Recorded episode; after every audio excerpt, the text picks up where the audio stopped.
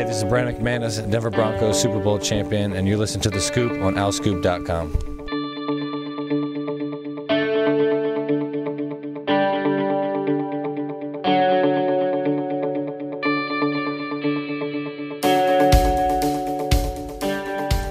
Hello, everybody. Welcome back to The Scoop. This is season six, episode 25. I'm John DeCarlo, joined by Kyle Gauss, Sam Cohn, and Sam Newman. Is this the Shady before McCoy?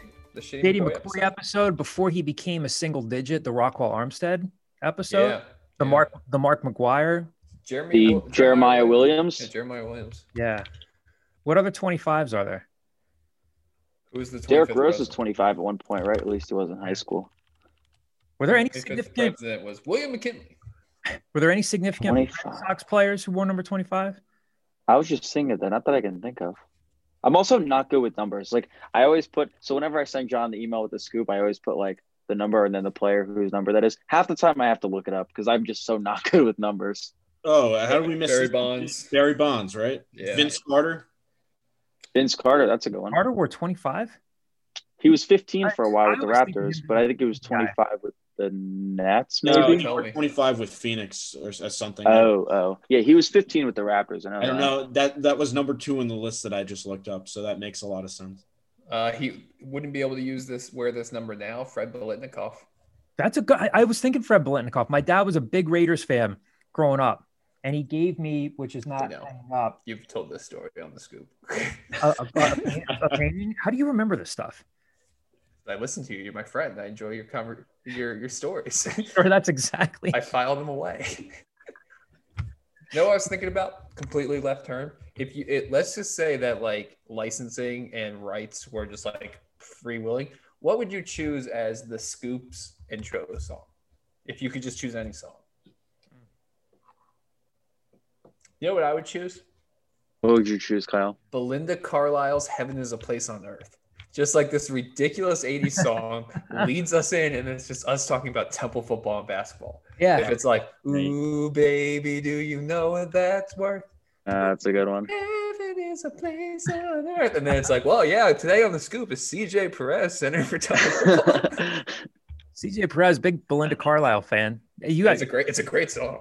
either of you guys ever heard that song? Be honest. Uh, yeah, yeah, yeah. Yeah, no, know I have. song. I have. I didn't know the when you said the name, I didn't know it, but when Kyle started What doing his rendition, I I knew what he was talking about right away. What about you guys? What would your what would Also, a great Black Mirror song. Uh, Mirror episode. uses. Um, probably go for a Huey Lewis and the News song. There we go. Like maybe like an obscure like like Saturday Night Fever. Um, Back to the Future. So like Back in Time. Like remember that one? Yeah, Yeah. Know, back in time. Or no, no, no, I take it back. The the when uh when Marty plays the riff to Johnny B. Goode, and he's like, he turns around, he goes, "All right, guys, it's some blues riff and beat. Watch me for the changes and try and keep up." keep up. So you would want that actual track.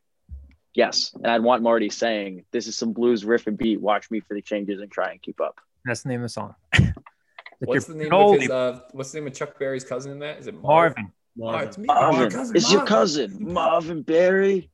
You know that new? s- All right, I'm not gonna do the whole That thing. so uh, that rendition, so Michael J. Fox uh, rendition of Johnny B. Goode and um, uh, Ferris Bueller's rendition of Twist and Shout. When I was a kid, at first I Hmm. thought that was like actually them singing. I was like, wow, uh, like Ferris Bueller can sing Twist and Shout. Like that's great. And I didn't realize like, oh no, there's- that's probably just voice double.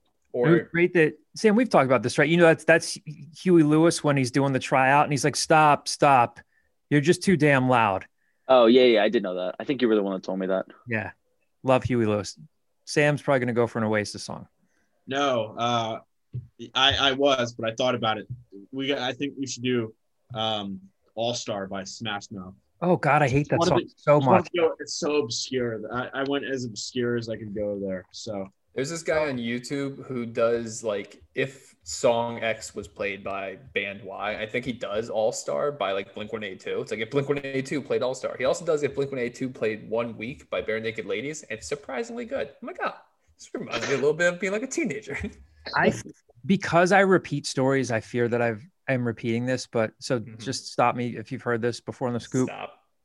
Shut up. That's not my- so we briefly met the drummer from Smash Mouth years ago I was out in Pittsburgh visiting one of my friends, and uh, we were waiting. It was a Phillies Pirates game. We see a Phillies Pirates game at PNC Park. We're waiting for uh, my buddy Todd's lucky to file his game story. Then we're all going to go out. So we're back in the parking lot, and the Pirates. I mean, they they have been doing it for a while. These post game concerts to try to drive, um, you know, fans to the ballpark. So the post game concert was Smash Mouth. So we leave.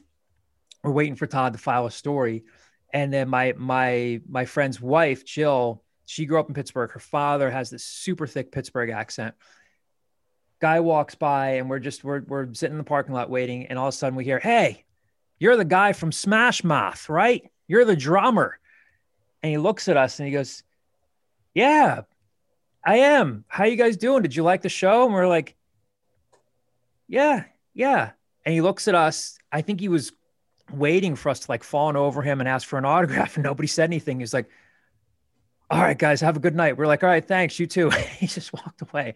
I think if it was anybody else, like any other band, I would have been excited. But because it was the drummer from Smash Mouth, we were all kind of just like, okay. Nice. I wasn't going to interrupt you, but I, I legitimately do think you told that story on the scoop before. Oh, it was it was it was pre Sam and Sam. At the very least, I've heard it, but that could also be that I've just heard the story. Yeah. Yeah. I usually I get this from Kyle, buddy. I, I love you, but you've literally told the story six times. I'm like, all right, okay. It's gotten to the point where I just tell the story as if it was me. Yeah, I was out, I was out in Pittsburgh. I was visiting my buddy Todd. And then I don't even notice. I'm like, that sounds familiar. It's a crazy coincidence. That happened to me. I have that that experience. Anyway, I don't I don't know. I would not choose Smash Mouth. Um, I think I think it has to be ridiculous. I think it has to be like it just doesn't fit. Like it's it's Belinda Carlisle or it's like it's like an Otis Redding song. You're like, what the hell am I like? What is this? And Mm. it's like, oh yeah, Temple football. I remember when I you and Paul used to do a music video on Monday. I introduced him to, to Too Shy by Kajagoogoo. That would be good. Yeah, good. it's a good it's a great song. It's still Great. in my I believe that's still in my my Amazon Music. Yeah. So I don't know. Maybe we'll go. Along with uh, who is Johnny? Oh, that for when Short Circuit came out again. You guys weren't born. Have you guys seen Short Circuit? No. Very Have 80s. you guys heard? They both have like De Niro faces. Like, no, why would I? No. It's, it's a movie about a, a robot who just steals hearts and captivates lives in, in the 80s. Oh, WALL-E. He, Oh. he looks like he looks like a big version of WALL-E. though. Yes, yes, but he was the original WALL-E. In the end, they make him a U.S. citizen. Like, in the end, he's gold plated and he becomes a U.S. citizen. Like that's his reward for helping to stop crime. No, it's it, yeah. Who's Johnny by El DeBarge? So uh, like, whatever. An eight, seven, eight year old John DeCarlo is in elementary school in Pittsburgh, and people like for for like two weeks, I felt like a million bucks. Like, dude, the song is about you, and I'm like, no, it's not. But it was just like stupid elementary school humor. I'm like, all right, good song. The music video is absurd too. They literally, it's like El DeBarge like in like a courtroom, and they're just like showing clips from the movie, and it's him like arguing like, "Who is Johnny?" And then they're just Yes. going back and forth. 80s 80s videos nothing like it there was like a, a minute or two intro and you're like when's the song going to come on and then boom It's what's her name from Brat Pack, right? Um, uh ali she Ali Sheed. yes Yeah. yes It's a good movie. Recommend you watch it. very good movie I, I, I love el debarge all this love secretly one of the best soft rock songs of all time anyway There was a while ago. I told myself I was going to start making a list of movies and songs that you guys referenced that I've just never heard of, and I never did make that list. But I feel like the list would be pretty long by now of I references I John didn't this get. today. Uh, somebody in my in uh, at work today mentioned, uh, what what's the movie where Rodney Dangerfield goes love back to school? it's back to school It's back to school. Like, that's, that's actually did you actually try to tell him it was caddyshack no, I literally just like this. Like, Chris, I hate to tell you this. It was called Back to School. uh, movie with bill murray where they uh they run around new york and bust ghosts what's that? All right, let's talk. Uh, let's talk some athletics. Is there any discernible segue here? No. But again, we're back, season six, episode 25. We have some football to talk this week. Obviously, basketball once again on a pause. And for all we know, they're not playing again until the American Athletic Conference tournament in Texas. Uh, we have a, an interview for you in a few minutes here with Temple Center CJ Perez. Great stuff from him. He was kind enough to spend some time with us uh, as Temple approaches spring ball hopefully next month. Uh, they're doing some team workouts now. Uh, we've been told that spring ball will hopefully kick off some point at the beginning of April. And I think everybody involved is hoping for a, a somewhat more normal uh, spring. What did they get? Two practices in last year before COVID finally hit. Uh, we know about all the delays with preseason camp and the delay in the season, all the injuries and all that. You know stuff. what I was thinking about recently? Remember last year they had a practice and then they had a practice. They were supposed to practice. Let's say it was on Thursday. They were supposed to practice on Saturday and they moved that practice up to Friday. And I remember at the time them being like, "Hey, we wanted to just be like." You had to adapt and overcome. And be like, no, they're just trying to squeeze in practices because Yep. this shit's about to get shut down. Yeah. like, I believe that's exactly what Rod Carey said, right? we're about to shut this shit down. a year later, here we are. Yeah. That was Kyle's uh, Rod Carey impersonation. Rod Carey did not say that, but it was funny nonetheless. Anyway, again, we got plenty of mailbag questions from the message board. Uh, Sam Cohen will be talking to us about uh, Temple's potential prospects for who they might be facing in the in the conference tournament. Again, plenty of mailbag questions, uh, some details on Cameron Ruiz. Sam Newman talked to him, Temple's newest addition, a transfer from Northwestern. Um, but we're, we're going to play first this this CJ Perez interview uh, for you guys. Again, he was um, one of the very few players to start every game in a, in a season that just amounted to seven games for Temple. Again, they started off healthy and then boom, as you all know, anybody who's a Temple fan listening to this podcast, the injuries hit, the COVID absences hit. Uh, but CJ is back taking advantage of that extra year of eligibility at center. Uh, talked about hopefully everything you guys would want to hear about the mood of the team right now with all the comings and goings of the you know that have been brought about with the transfer portal answered plenty of your mailbag questions and uh, so we'll get to this now and react to it on the other side all right so we're excited to be talking football again on the scoop uh, the team is able to work out on a limited basis and then hopefully uh, hopefully kick off spring football some sometime next month. We'll get the official word on that hopefully sooner rather than later. And with us today to talk some Temple football is Temple Center CJ Perez. CJ, thanks so much for joining us. How you doing? I'm good, man. I'm good. It's good to see you guys. Good to see you. Thanks so much for making time for us uh, today. Um, CJ, the first question I have for you is, you know, we asked Amir Tyler this question when we had him on back in December, and I'm sure it's one that you probably get with the transfer portal being what it is. It's it's been a hectic off season. Uh, it's nothing like anything we've seen before in terms of covering the sport. Uh, I can't imagine what it's like for you guys. You guys have obviously lost a lot of key players and you've gained some key players too, including one of your former teammates who we'll get to in a second. So I think a lot of fans want to know what's the mood of the program like right now when you lose a lot of players and players are coming and going with the transfer portal. Sometimes fans think, "Okay, what's going on? Is something going on with the coaches, the players? Like, um, but what if you could tell fans what the mood of the program is like right now with all the comings and goings? What's it been like? You know, um, I think rightfully so. Um, if you're an outsider looking in, like I, I, understand people questioning it and you know people having their doubts. Um, you know, to, to be completely straight with you guys, um, I'm I'm very encouraged by just the morale of the team right now. I think um, I think the biggest thing is you know Coach Carey's just Coach Carey looks at every single one of us in division just at, like he'll just ask you straight up, do you want to be here? And you tell him straight up, you say yes or no. And there have been some guys I've told him no, and those guys are gone. And you know, I think the biggest thing it's it's nothing against those guys at all. I think um, obviously, you know, I I use the transfer portal to my benefit about a year ago now. Um, so you know, I I, I get everyone um, kind of has this thought with having this opportunity, especially with the COVID year, um, having this, you know, this one like this free, um, this free, like not not having to sit out a year. Everyone had that thought of, you know, maybe the grass is greener, and um, you know, I think that's something that's something for me um, that was never really an issue for me. My biggest thing was I I did not use the transfer portal because I wanted to go to a so-called bigger or better place. Um, I used the transfer portal to go to the right place for me, um, where I could have a team that would impact me and where I could also impact the team. Um, but I think no, I think the team morale right now is is really good because I think it's it's full of a bunch of guys that want to be there, that are bought in, um, and that and that trust what we're doing and trust the, the direction that we're going.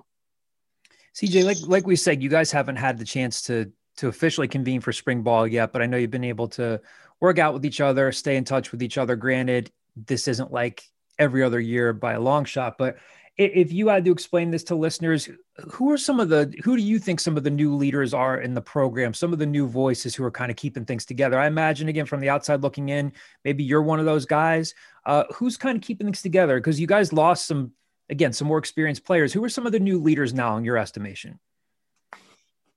Um, you know, man, I, I think you mentioned Amir. Um, I think Amir really um, is a good voice for the defense, specifically the back end. Um, I think uh, some some middle class guys, and Adam Klein. He is Adam is in my room, but I think not only in my room is does he lead. I think overall on the team that uh, he leads. Um, you know, and honestly, I think we actually just uh, got done doing our, our leadership. Uh, we have a new leadership council. There was actually a lot of guys that just got here um, that got voted on to the leadership council. Um, I know like uh, Zach Gill is uh, was a new one that's on there. I think in Zach, uh, I've been really, I think Zach's a really good dude. Um, he's bringing us a lot of a lot of positivity. That's a really big thing. You know, I think winter, no matter where you're at, and I think I've, I've been doing this long enough. You know, winter workouts they get, you know, they can get they can get long, they can get hard and um, I think the biggest thing, I think Zach's, you know, been consistent. He's been the same guy every day. He's just, you know, I'm like, hey guys, like no matter how hard it is, no matter how sore you are, like do like do your best, stay consistent, like brings some energy. Um, so I say Zach for sure. Um, but overall, I mean, I think there's a lot of guys that have stepped up. Um, with with you know, with some guys departing, it gave guys opportunities to um to kind of speak their voice on how it was. I think I, including me, um, you know, to be honest, I think the way it was, we kind of, some of the guys operated last year, you know, I didn't totally agree with. Um, but at the time, you know, I was a new guy, just got here. So, you know, I did my time until, you know, I got, I found an opportunity where I was like, Hey, like, you know, I'm, I want to speak my mind and, you know, really give my two cents on, um, on what we're doing and how we're doing it. Just a quick follow up for you, CJ uh, and we'll ask you about your your position coach a little bit later and the offensive coordinator. But I think a lot of fans want to know what Rod Carey's style is like. Is he really hands on? Is he when it comes to like something like the leadership council? Is he a little bit more hands off? Now you've played for him in two separate spots. What's he like as a head coach, day in and day out? Does he get on you guys a lot? Is he? Are you guys more of a player led team, or is, is that kind of a tough one to answer? No, um, Coach Carey is is very unique in in a lot of different ways, but um, Coach Carey, uh, from the from the time that I first was around him, um, he likes stressing you physically and he likes stressing you mentally, and that's um, he's a firm believer in be comfortable being uncomfortable, and um, that's putting us in hostile situations. That's you know, find you know putting us in those situations to figure out are we going to fold or will we um or will we not will we come together as one? And so and that's and you know like i know um we started our our coaches workouts this week and yesterday we had one and that was that was exactly what it was to a t um it was a hostile environment we were moving fast um we didn't really know like we didn't really know what to expect um but honestly and i think i look back on it those are I, I would not have it any other way. And I know I've played for multiple staffs um, at different places, and it's nothing nothing against them, but I just I prefer the way Coach Carey does it with, you know, like not totally filling you. Like it's not it's not on a level of you're completely out of the loop, but it's um it's on a level of keeping on your toes because I think a big thing, um, you know, I, I think if you know you're going into a hard workout and you know what you got, I think that can cause some complacency. That can cause some like, all right, guys, you know, this is how many uh, sprints we got today. Like this, how many reps we got today. Like, all right, I'm just gonna do enough for that. And that's something that they're trying to eliminate with like, guys, we're not gonna tell you what we're doing. We might say like, hey, um, you know, we have gassers today. We're not gonna tell you how many we got. Just do it one like one rep at a time, and you you approach it one rep at a time. Like you're gonna make it through it. So I think that's exactly what Coach Carey is. Coach Carey um, pushes you physically, mentally, and emotionally. Um, and I think he does that because, like I said, he wants to see you, wants to see us work under pressure. Um, but again, when it comes to off field stuff, Coach Carey is big on relationships, big on um, you know he wants to know he wants to know each of us as an individual, uh, besides a football player as well. Hey CJ, it might be a simple question here, but in the midst of all the injuries and, and COVID related absences that you guys had, Um, you were the only Temple offensive lineman to start every game. How did you manage to do that? um, you know, that's actually this past fall was the first season in three three years that I I had actually not missed a game. So um, rehab, prehab. That's what my that's what my line coach has always preached to me. But also, um, you know, especially just being a big guy, stuff happens, man. Like people fall down, you know, you get rolled up. Um, and I think you know, just kind of playing with kind of playing with the aspect of like, hey, if it happens, it happens. But don't you, you can't as soon as you start playing timid and as soon as you start playing not to get hurt, that's exactly when it happens. So it's just playing free, playing your game, and just having fun, you know. It's, CJ, obviously a, a rough 2020, 1 6, COVID starts and stops. You guys don't get to play your final game. Is there anything positive that you can take from that season, whether it's a lesson or whether you saw young guys develop? What, what were you kind of able to take from that season? And how can you apply that to future years? Um, I think you know, we we get in a full team set and we look around, everyone that's still here, that's like the positives from it. Because I mean, man, that, let me tell you, like just from being here, like like like like we've talked about, not everyone made it through the whole year.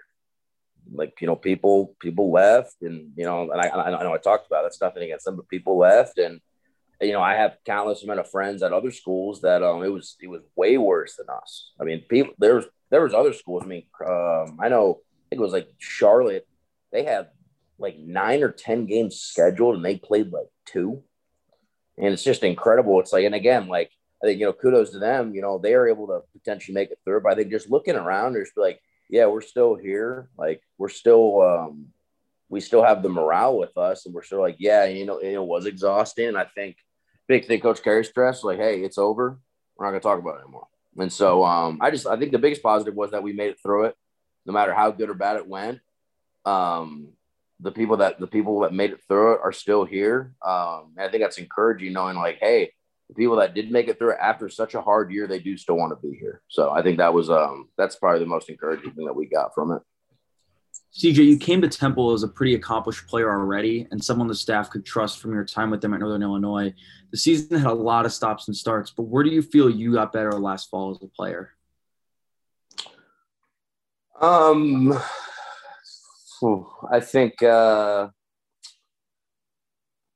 I think I, I, have I have been fortunate. I played in a lot of games. Um, I've started in a lot of games um, in a lot of different multiple positions and different locations against against different teams. Um, I just think um, bringing the uh, the mental side to the game, um, bringing that kind of just that mental edge. Um, I think sometimes sometimes I might think I'm smarter than I when I actually really am. So I got to humble myself in that way. But uh, I think just growing mentally with the game, just you know, uh, pre-snap reads, seeing blitzes before they come, um, seeing stunts before they come, understanding this, understanding whatever the situation would be, third and long or first and ten, whatever like whatever this defensive tendency might be. I think um, just growing in that aspect, I think I I got better at this year. Um, and obviously doing that for our sake, but also, you know, doing it to protect the guy um, that I'm snapping the ball to is the most important thing. So I think just the mental side of things, um, I think I improved on a lot this year. That's something we're far from perfect. Um, but I think that's something that I, I look when I look looking back on and you know watching the film, I think that is an encouraging part from this past year. CJ, how do you guys as a team kind of find that that right spot mentally when obviously again the last season was unlike anything we've ever seen. Even what you guys went through the day of the ECU game was really unprecedented. The fact that it was delayed, you're waiting on tests, and I don't think anybody would envy what you guys went through. But then when you look back, you still look at that record and it says one and six. And Temple hasn't been a one-win program in a long time. Is there part of the team that says, "Yeah, we know we hit, we went through a lot." But we can't let this happen again. Or is are there guys that are, for lack of a better term, just looking back at last fall, saying we're pissed off and we can't let this happen again? Yeah, absolutely. I mean, I think we know. Um, I mean, by the end of that, by the end of that season, I mean, I mean, I think you guys would probably know better than I do, but I mean, we were probably playing with, I don't know, a third of our like actual team.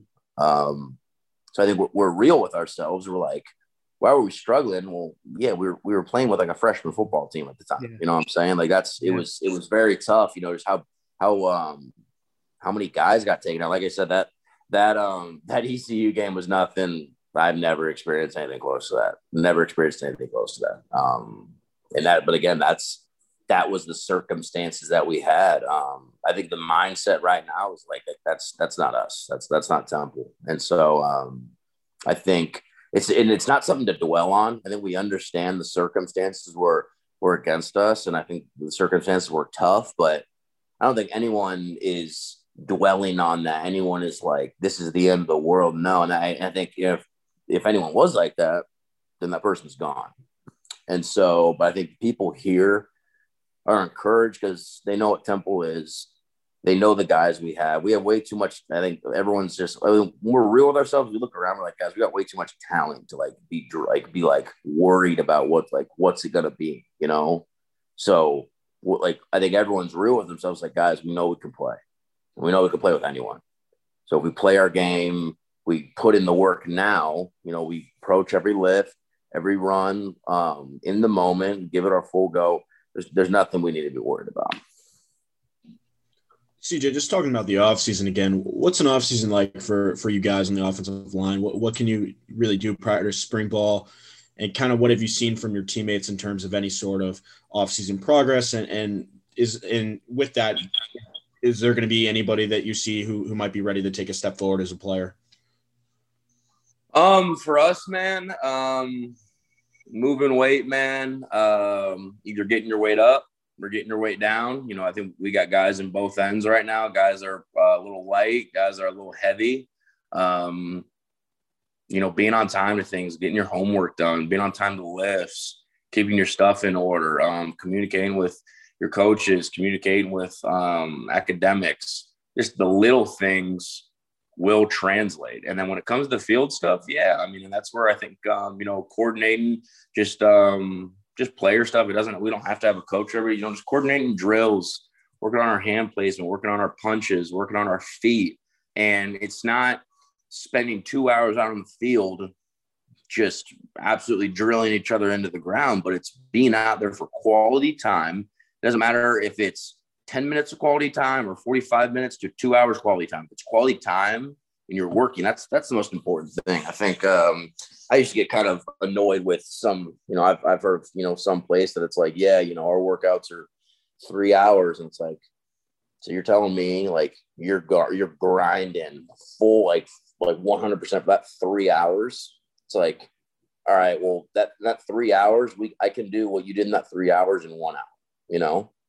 So, and, and again, that's where it's like, in my opinion, if you're not, um, if you're not taking advantage of that full time, then I think you're kind of wasting it. So I think, uh, most importantly, I think our group is not, it's not only our group, but I think it's just the position in general relies so much on each other. Um, I mean, in my opinion, there's no position in sports that's like it. Um, you, you, you got to completely rely on the guy uh, next to you. And so, um, that's, and honestly, as much as, yeah, it's doing drills, it's you know in the film room together it's you know lifting together as much as that is important i also just think hanging out on the weekend just getting like just continuing to grow those relationships being with each other um just hanging out. Because like i said there's the position is way too hard not to have fun with it. And you got to find you got to find having fun like you got to find some um some glory in the pain that you guys go through together.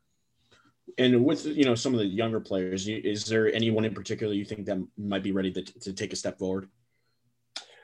Um, yeah, you know, I think uh I think wisdom um obviously stepped up later in the year. Uh, I know some guys were down. Wisdom potentially, absolutely. Um really encouraged. I think um Bryce Dolman has been you know, I, I'm really encouraged by Bryce. I think he's been um, taking a leadership role uh, in the young guys. I think he's just been doing simple things by just holding people accountable. Um, it's not about how loud you can talk or the cool inspirational quotes you can say. It's just like, hey guys, like like like keeping each other going, encouraging each other. Um, I think Bryce could be a really good player as well. Um, overall, I think I think I think our young guys are um, are in a pretty good spot in my opinion. Um, I think I see a lot of I see a lot of promise in all of them overall. So.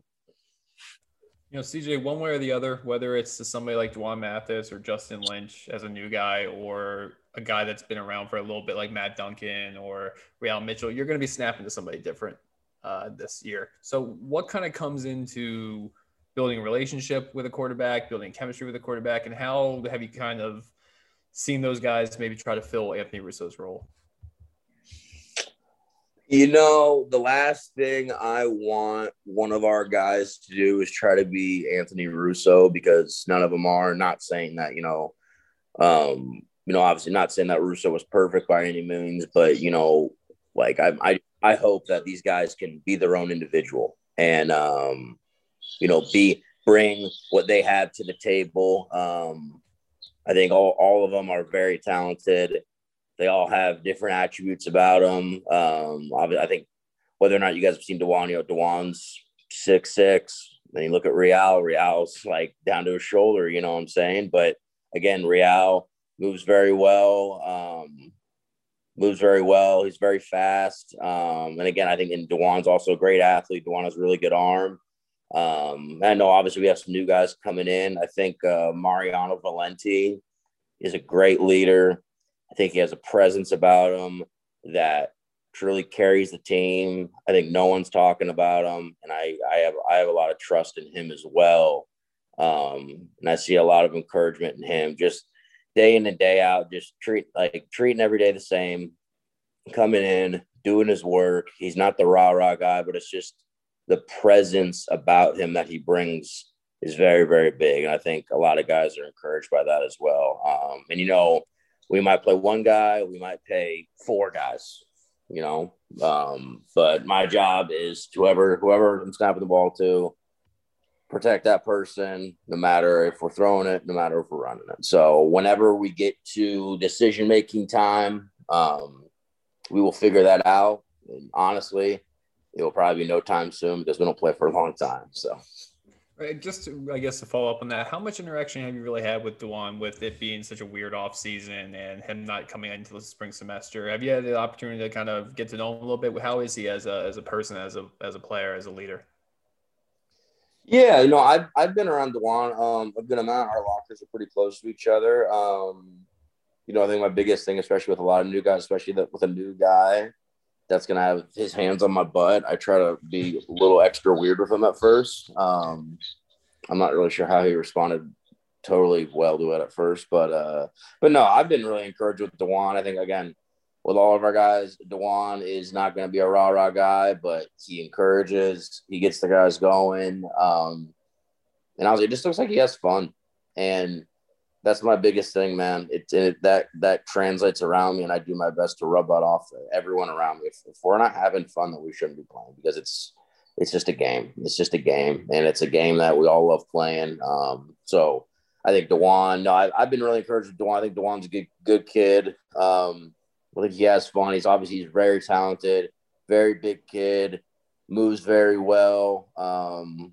can sling the rock, that's for sure. Just from the little bit I've seen, he can really throw the ball really well. So um, no, I think I'm really encouraged with the one overall.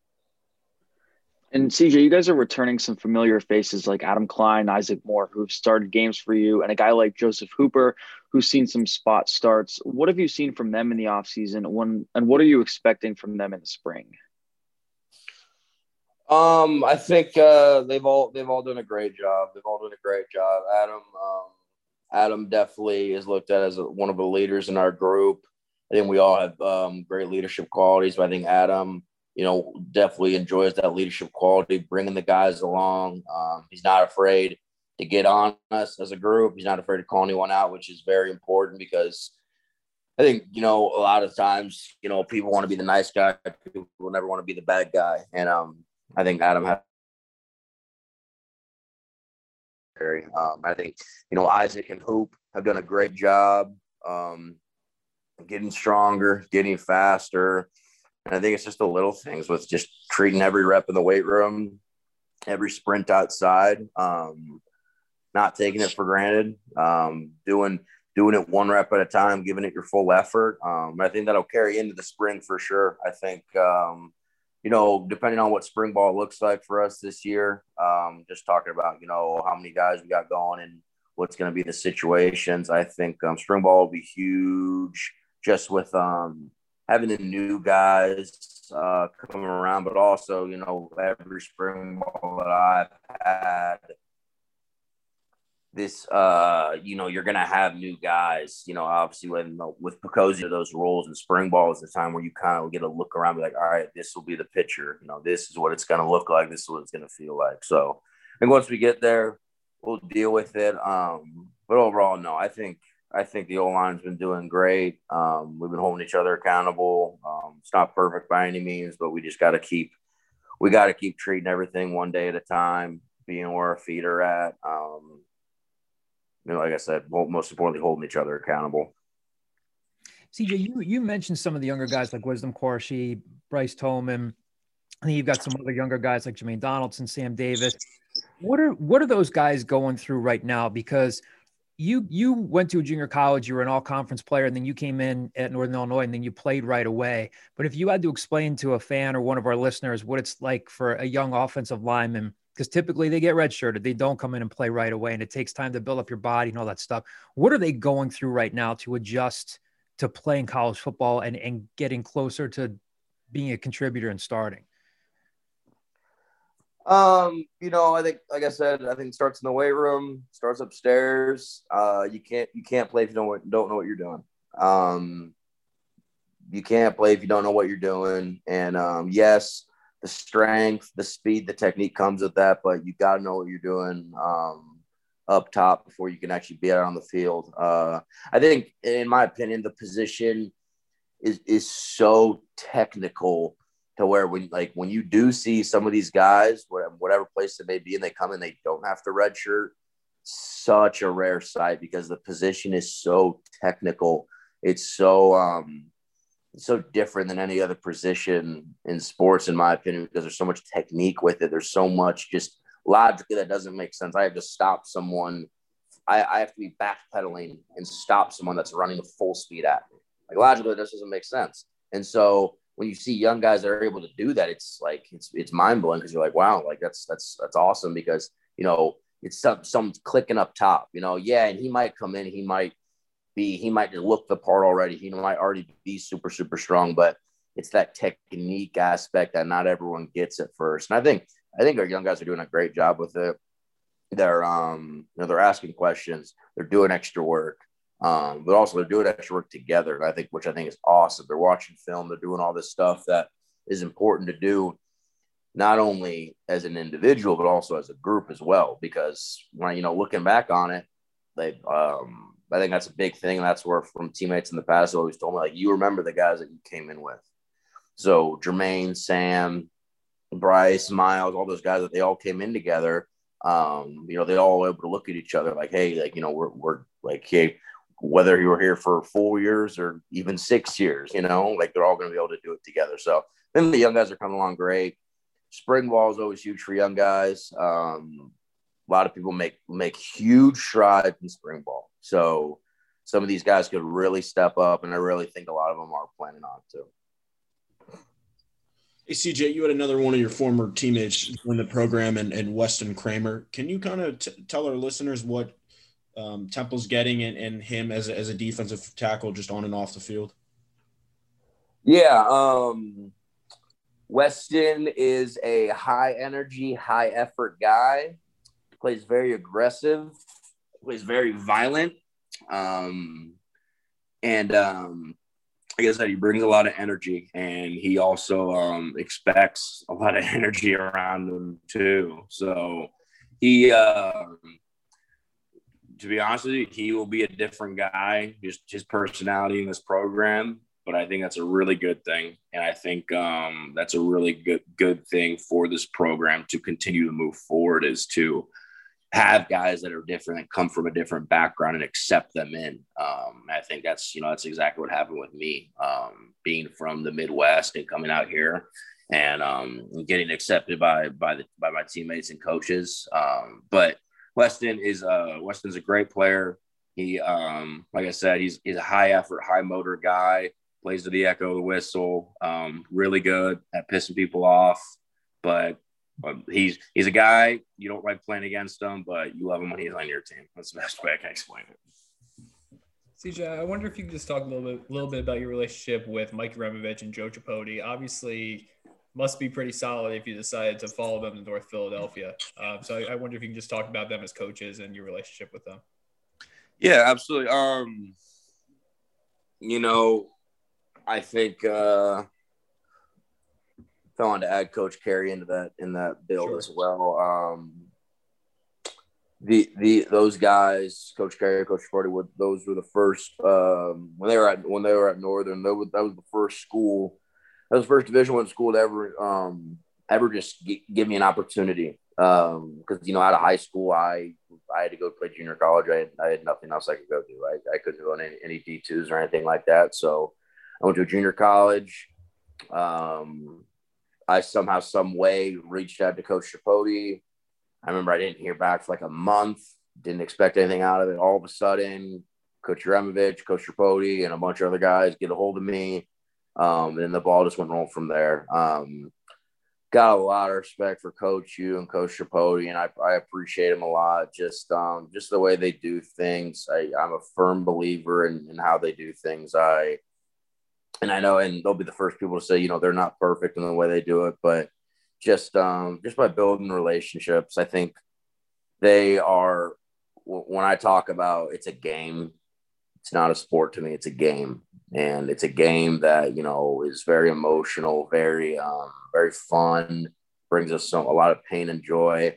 They're firm believers in that, and um, you know, like I, I, I was talking with I was I was talking with Coach Boy today of like, you know, coach is a big believer in um you know what you can't get mad at something twice. And like there, there's no need of overdoing something. You might mess up a play in a game but the next day in film like yeah you already got yelled at during the game. You don't need to yell at it again. Like there's no no need to beat a dead horse twice you know? Like what like we get it you know? Let's move on. So I, I appreciate Coach Brody a lot, man. Um, he's done a lot for me and my family. Um, we you know, after he left, um, we weren't able to really keep our communication going for a while. Um, that was tough because, like I said, I appreciated him a lot, but uh, Coach U as well. I, I, I appreciate him and just the way he does things, and um, also just um, I know I know the respect that we have for each other is very big. And just kind of following up on that real quick. Obviously, they extended an opportunity to you coming out of JUCO, but then fast forward two years I don't have to tell you this. Offensive linemen have a lot of opportunities on the transfer portal. Uh, it's a very in demand position, especially if you can play the inside. So you kind of got a lot of interest once you entered that portal. I, I, believe in the end it came probably came down to Temple and Florida State. So how much did those relationships kind of factor into your decision to, hey, I know these guys, I know what to expect. Let me go to Philadelphia and, and play for them again. Yeah, and that's where I think I, you know, I kind of touched on earlier talking about those other guys. Um, I did not leave NIU to go to a bigger, quote, bigger place, bigger, better place. Um, I left to go to a the right place for me. Um, and if I if I would have went to a so like a quote bigger place, then I'm not sure Temple would have been that option. Um, but that's that's not what it was about for me. Um, you know, I was my time in the transfer portal, I could only take a week of it because like my phone wasn't leaving my ear. So um, that's you know, and I'm I'm very thankful. Got in touch with a lot of coaches from from different schools, and um, it was overwhelming because I I look back to compare that to the first time I went through the recruiting process. Um, it was completely different, completely different. Talked to a lot of schools um, and a lot of conferences and it was really exciting just you know having all these opportunities that I could potentially have. Um, I think the biggest thing was, you know, with COVID going on, yeah, I had like you know I could have like potentially like had a scholarship here, had a scholarship here. We couldn't visit, couldn't visit anywhere, and that was really tough because you know I think the biggest thing, obviously, I, you know, I I never took, um, I never visited Temple before I got here. My when I came, that was like, yeah, I'm moving in and again, I wasn't worried about it. I was just like, you know, adapt and react and figure it out. Um, but again, I think just leaning back on that trust and the relationships I had with Coach Carey and everyone, that was just the biggest, um, the biggest point for me that I could rely on, just knowing knowing what I'm getting myself into, understanding I know them, they know me, and there's nothing else. No. Looking ahead a little bit, uh, we've been told spring ball will start in early April. Do you guys have any idea of how that's going to look? Will it be the kind of thing where it's like similar to what you had to do back in the summer with limited workouts, or will you be able to do a little bit more? Uh, we have not touched or really got into the details of what spring ball is going to be like. Uh, the early April, we do know we will start. Um, my guess that kind of circus we had to go through at the beginning of camp, I don't think we're going to have to do that. Um, I think the world is turning into a better place slowly but surely, a cleaner place. So I don't think we're gonna have to use those guidelines again. Um, but again, you know, things things change like within an hour. Um, it seems like so uh, that could change. But from my opinion, um, from what I think where we're where we're headed right now, I think it'll be a pretty normal spring ball in my opinion. Um, spring ball is you know a lot of development, a lot of just you know like getting the guys together, figuring out what the team's going to look like. So, in my opinion, I think it's going to look like a pretty normal spring ball from what I'm used to. CJ, I wanted to ask you about your father. He played played at Kansas, got drafted into the NFL, spent some time in the NFL, then uh, played in the CFL, the XFL, and um, what was it like? You know, just growing up with him and having football in your family. Was he the type of father who was like, "Yeah, you're going to play," or did he kind of just let you find your own way. What was that relationship like growing up, and what's it like now, just having a father who got a got a taste of of the highest level of football? Um, you know, I think it was awesome. I think uh, you know the way my dad did it. I don't think he pushed me to play the game. Um, I think he put every ball in front of me possible baseball, soccer, basketball, football and he let me figure out what I wanted to do. Um, you know, I, I think what was it when I was five, six years old? I think soccer was the first sport I ever played. And then I didn't play football until second grade, and it was immediately it was like immediately tackle. I never played flag football or anything. Um, I think I, I weeded out baseball real quick. That did not stick with me at all. Um, but besides that, you know, honestly, it was me. It was for me. It was I liked football. Um, I like basketball a lot too. Wasn't very good at basketball, but I like basketball a lot too. Um, but again, he he let me decide what I wanted to do, and that's that's the most important thing I could ever uh, thank him for. But uh, he was my coach from second grade all the way to eighth grade, and then my senior year of high school he uh, he snuck himself on onto my high school coaching staff for that last year, uh, which was awesome because I went like three years without having him there um, on the sideline, and then that last year he was able to come back and join, which was awesome. And so, uh, you know, having him as my coach was awesome. I I wouldn't have it any other way. I think um, just him teaching me how to play the game, not not with a technique, not with like the rules, just like with effort, with intensity, just with like understand how much of an honor it is to play it. Understand how much of an honor it is to play it. And it's a gift that we get to play it. Um, and so treating every day, every practice, every workout, like, yeah, like I know I, I get to do this. I don't have to do this. I get to do this.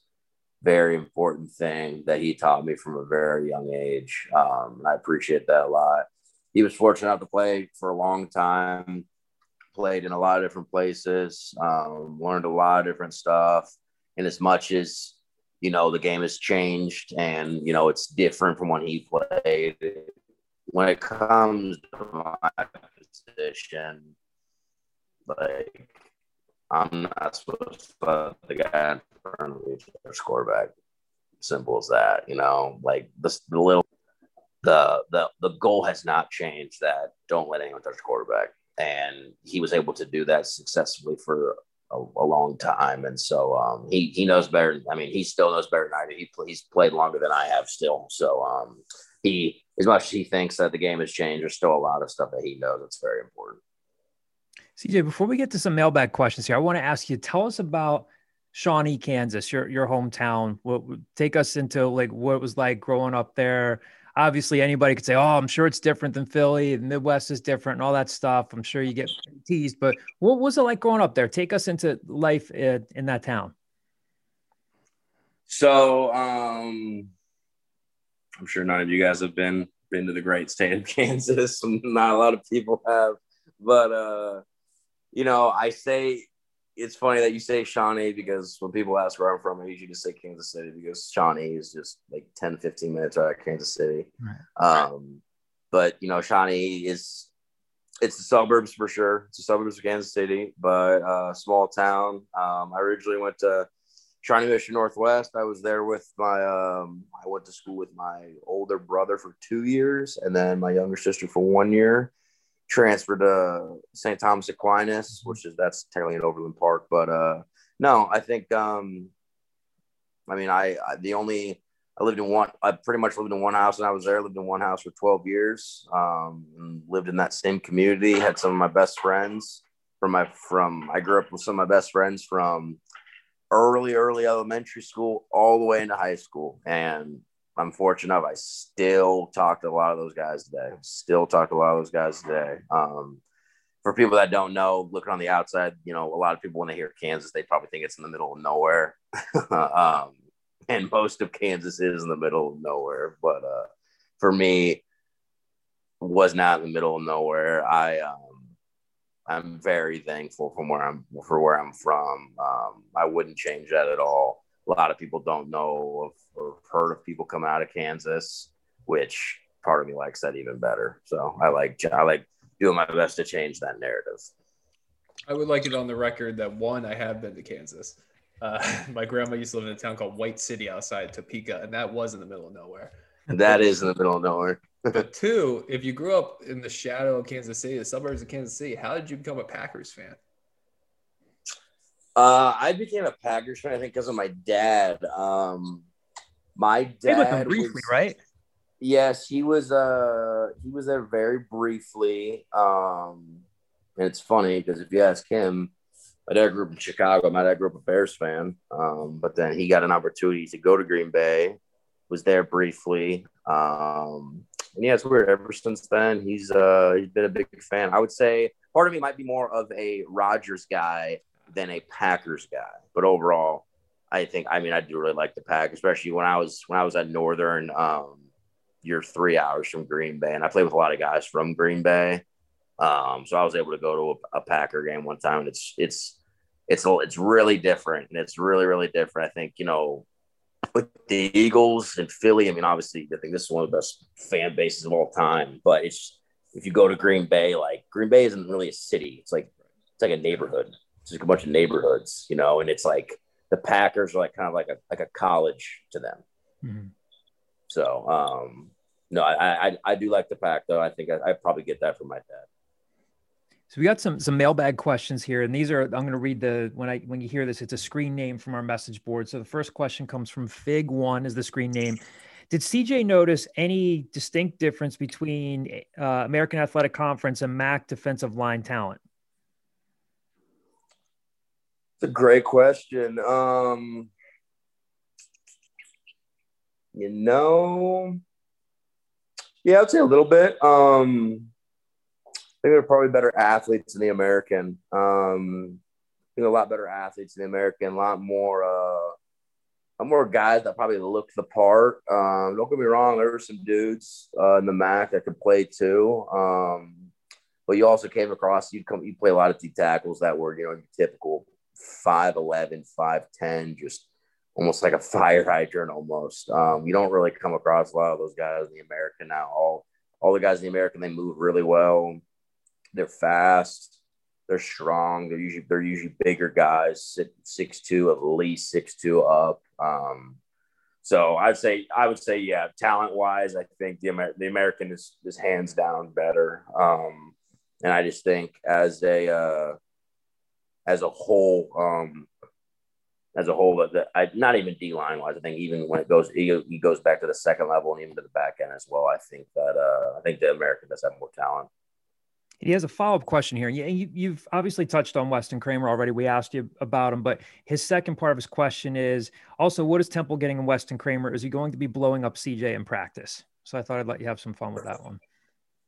No, he is not. Um, uh, no, he's not. But uh, no, Weston's a good player. Um, Weston, Weston will get his here and there, but I I I understand how he operates, so that I don't really have a problem with that. But uh, no, Weston Weston's prime. Weston's game is he's gonna he's gonna blow up some double teams. He'll get after the passer when you need him to and so um, that's exactly what we need. So um, he'll help our team a lot. So yeah, no, no. But uh, when it comes to practice, no, we'll, it, it'll be it'll be eventful, but no, I'll get mine plenty times. Next question. The screen name is D Blaze seventy five. Uh, how would you describe the culture and identity of a Rod Carey football team? Uh, I would say um, I would say our mantra: smart, smart, tough, and relentless. I think um, he wants guys to be tough. He wants guys that don't quit. Um, he wants guys that are going to continue. He wants guys that are going to get after people, and I think that starts up front on both sides. He wants guys that are mean. He wants guys that are a little nasty, um, that are going to piss people off up front, and I think that that shows. That's you know where his big. Every team that I've for the, for the two for the two to three teams that I played with with Coach Carey on, and every other team I've heard about, his whole emphasis is the line of scrimmage and that we will win the line of scrimmage. And that starts with both sides of the ball. And that starts with, like I said, pissing people off, getting after people, and doing it every single play. Next question that the screen name is 215 Temple Tough. This question is uh, What are the key components you feel need to be accomplished in the spring to set up the offense to have a successful season this year?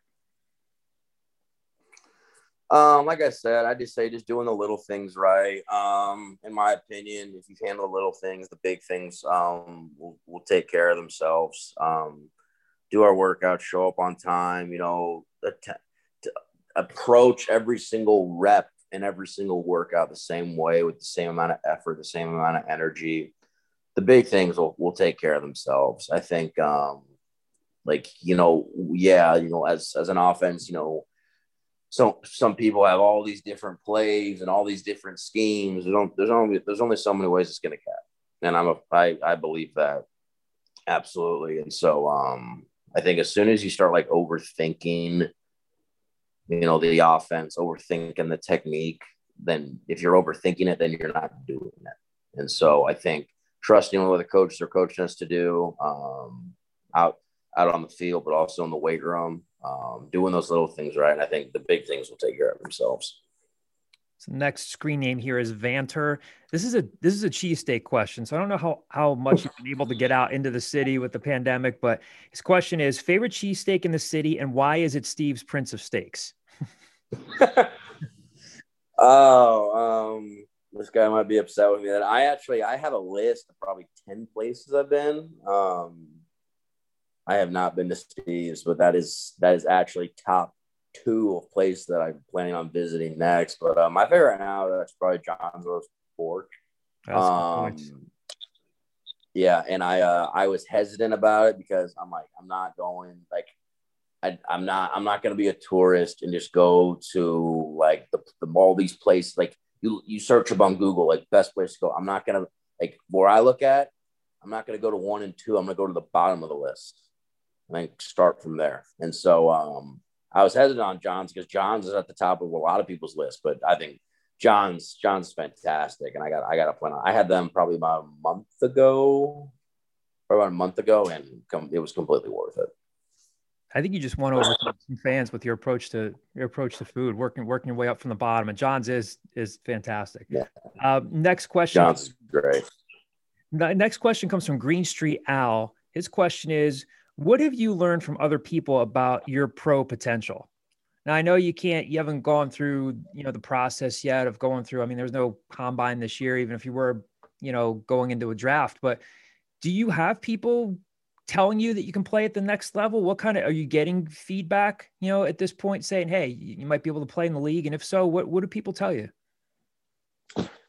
Yeah, you know, I'm real with myself. Um, I'm an undersized guy. Um, but I, I I played too much football and I played too much good football to um to kind of doubt myself in that aspect. Um, my biggest thing, you know, obviously, you know, I've talked with my coaches about it and you know, people giving me their two cents. Like, yeah, man, I think there, there's no reason you shouldn't get a shot, and and you know, and I think that that's that's definitely encouraging. Um, my biggest thing is just playing consistent, and that's where people on the outside don't don't always understand that as like as an old lineman, like you know, you could have 80 plays in a game, and every other play, I just absolutely put some dude on his back. But the plays in between those, I got beat, just flat out beat well, that's that's fifty percent. That's not a very good game at all. And so a lot of those games, you know, I look back. Um, I look back. I think it was so South Florida this past year.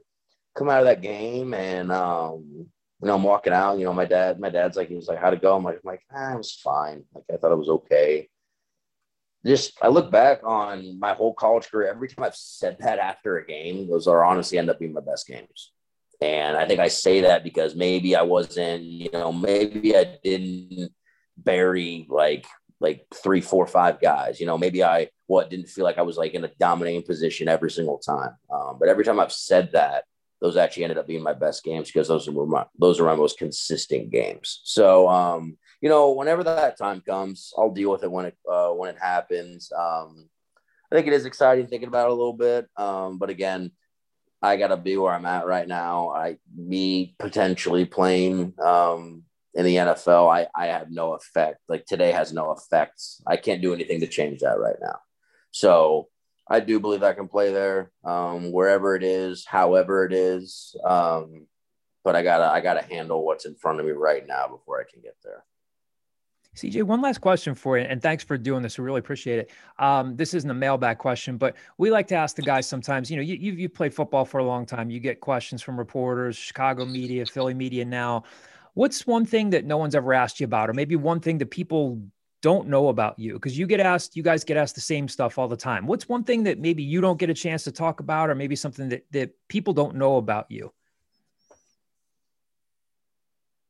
It's a great question. Um, know, I think a big thing for me, man, um, is uh, I wear my faith on my sleeve. Um, I follow Christ. I do my best to lead people towards Christ. I do my best to um, kind of uh, kind of have my like I said, wear my faith on my sleeve and show people that um, you know I live with Christ and um, try to impact people and lead people towards that and I think that's probably something not a lot of people asked me a lot ever. Um, but I do my best to try to impact people on that aspect a lot. And I think uh, that's, you know, that's when people say it's bigger than football, that's, it's not even close to football. It's, it's, it's in its own realm. Um, and that's where, you know, I, I hope I can be, I hope I can be a better man of faith way before I could be a better football player. Um, and I think that starts with, that starts with every day. That starts with, um,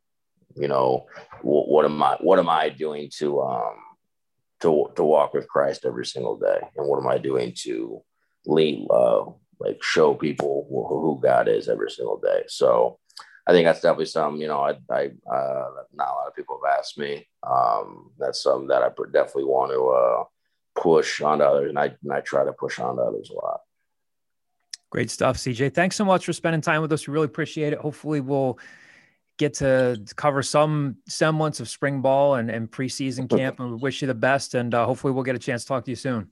Absolutely. Thanks, guys. All right. So, some great stuff there from CJ Perez. A lot to react to, a lot to talk about here.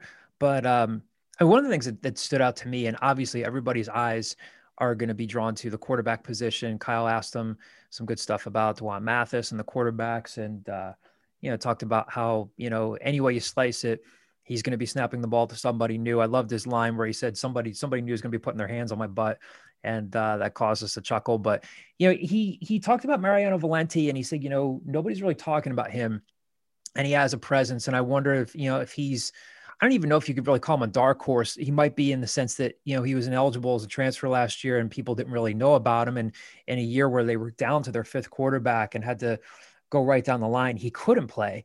But we got to remember that this is a guy that they recruited to Northern Illinois. Uh, they they brought him in as a transfer, and uh, yeah, and CJ brought him up, and uh, you know, sounds to me like you know maybe he's the guy. And again, if if Re-al Mitchell gets moved to wide receiver, fine, but that hasn't happened yet. We had been told that that might be a possibility, but as of now, it hasn't happened. So he's in the mix. Uh, Matt Duncan's in the mix. You'd have to think that you know a guy like uh, like Justin Lynch is probably going to get redshirted, but you know Mariano Valente, he talked about him again, talked about him having a presence. I thought that was kind of interesting. What stuck out to you guys? Yeah, I think um, I mean I think it's kind of the story of the offseason is how are these new additions going to mesh with Temple. I, I, think you mentioned that Xach Gill, the defensive tackle tra- uh, transfer from North Carolina, former highly recruited kid who didn't see the field a super lot. Uh, he started a game or two in North Carolina, but he's already been elected to the leadership council. I just kind of wanted to put like into perspective just how big of, of a roster overhaul this is. So Rod Carey has only been at Temple for like two years now, right? It was January of 2019 he became the coach. Uh, of the 89 scholarship players that are on this roster right now, 52 of them are Rod Carey recruits. So that's like 60% of the roster is Rod Carey recruits. If you look at the projected depth chart, especially on defense, a lot of them are Rod Carey recruits. So the message or the what determines this season is going to be dependent on how these new guys kind of blend into um, the current existing roster. And it seems like if you listen to CJ Perez, that a number of them – um, including himself. I mean, he's a he's a Rod Carey guy that got brought in from outside. Have have done a pretty decent job of kind of stepping into some shoes on and off the field. Yeah, no, just going off what you guys said, I felt like it, it was. Um, I mean, I, th- I thought the way that he talked about the morale of the team was just a better insight of, of what we haven't heard. I mean, we've heard from Amir, we've heard from Kobe Wilson. I, I mean, we've um, we've heard from other players as well. Uh, blanking on, on who else, but I think he kind of gave a nice look into what's happening, and I feel like they firmly have this is what they want to have in place. Um, you know, obviously, would they have like to have a lot of these players back? But I, yes, but like they're finally formulating guys who want to be here and want to buy into the program, and I think CJ did a good job of really showing that this is Rod Carey's team and the guys who are here are the ones that want to be here. And I know we've, we've said that, but I think it was it was nice for that to be echoed by by a player and really just give further perspective in, into what's going on with the program right now. Yeah, Sam kind of took what I was going to say, but he had that uh, CJ had that line about um, Rod Carey basically went down the line and said, "Do you want to be here? or Do you not want to be here?" And there were guys that said no, and there were guys that said yes. And those guys that said, as CJ had said, there were guys those guys that said no, they're gone now, and it's all about the culture of the team and the morale of the team is a lot higher, and guys uh, talking about guys being the same guy every day and guys feeling like it's a it's a total buy-in effort and guys do want to be there. I think is a uh, was cool to hear from him. All right, so again, uh, hopefully we'll get a chance to talk to CJ down the line. Hopefully we'll have some access to practice. We'll, we'll we'll see what happens here, whether it's Zoom interviews or whether we can see some stuff in person. That would be great, but we don't know if that's going to be the case. So we'll keep you posted there. Uh, keeping with football here, uh, since we last talked to you on the scoop, Temple did add another transfer from the transfer portal, uh, an important addition from here in Cameron Ruiz, uh, five foot 11, 180 pound quarter uh, cornerback, excuse me, from Northwestern, a, a, position of need. We were talking about that on last week's show. Um, Sam talked to him. The story's up on the site right now. Uh, he talked about his relationship with Melvin Rice and how they clicked. Um, Sam, give us a, just a quick glance of you know what what he talked to you about and how big of an addition this is for the team. Yeah, no, I, think it's it's a it's a pretty significant addition just from the aspect of where they're kind of thin at cornerback. Um, I think a player like Cameron Ruiz played well at Northwestern um, in his I th- believe junior year. He played well, and then his senior year. As I mean, it, this this season for the Big Ten especially was, was kind of one where it was a whirlwind and you know, it kind of fell out of favor and ended up, I think he ended up losing his starting job, but, but he started 17 games across um, three seasons there. He's graduating in this month because Nor- Northwestern is on a trimester schedule. So Temple can't like, he can't just graduate and then Temple can bring him in and he can start practicing with them unless maybe they get a waiver. I'm not so sure, but I think they have to wait until after spring ball and like maybe after the year is over to get him in here academically. So I mean that's kind of tough, but I, I, think this is a this is a good get for them in the secondary. Um, for for me, just personally, and, and talking to him and the type of player that he is, and just kind of reading up and, and what he is as a player, I would expect him to see a lot of significant playing time in the nickel.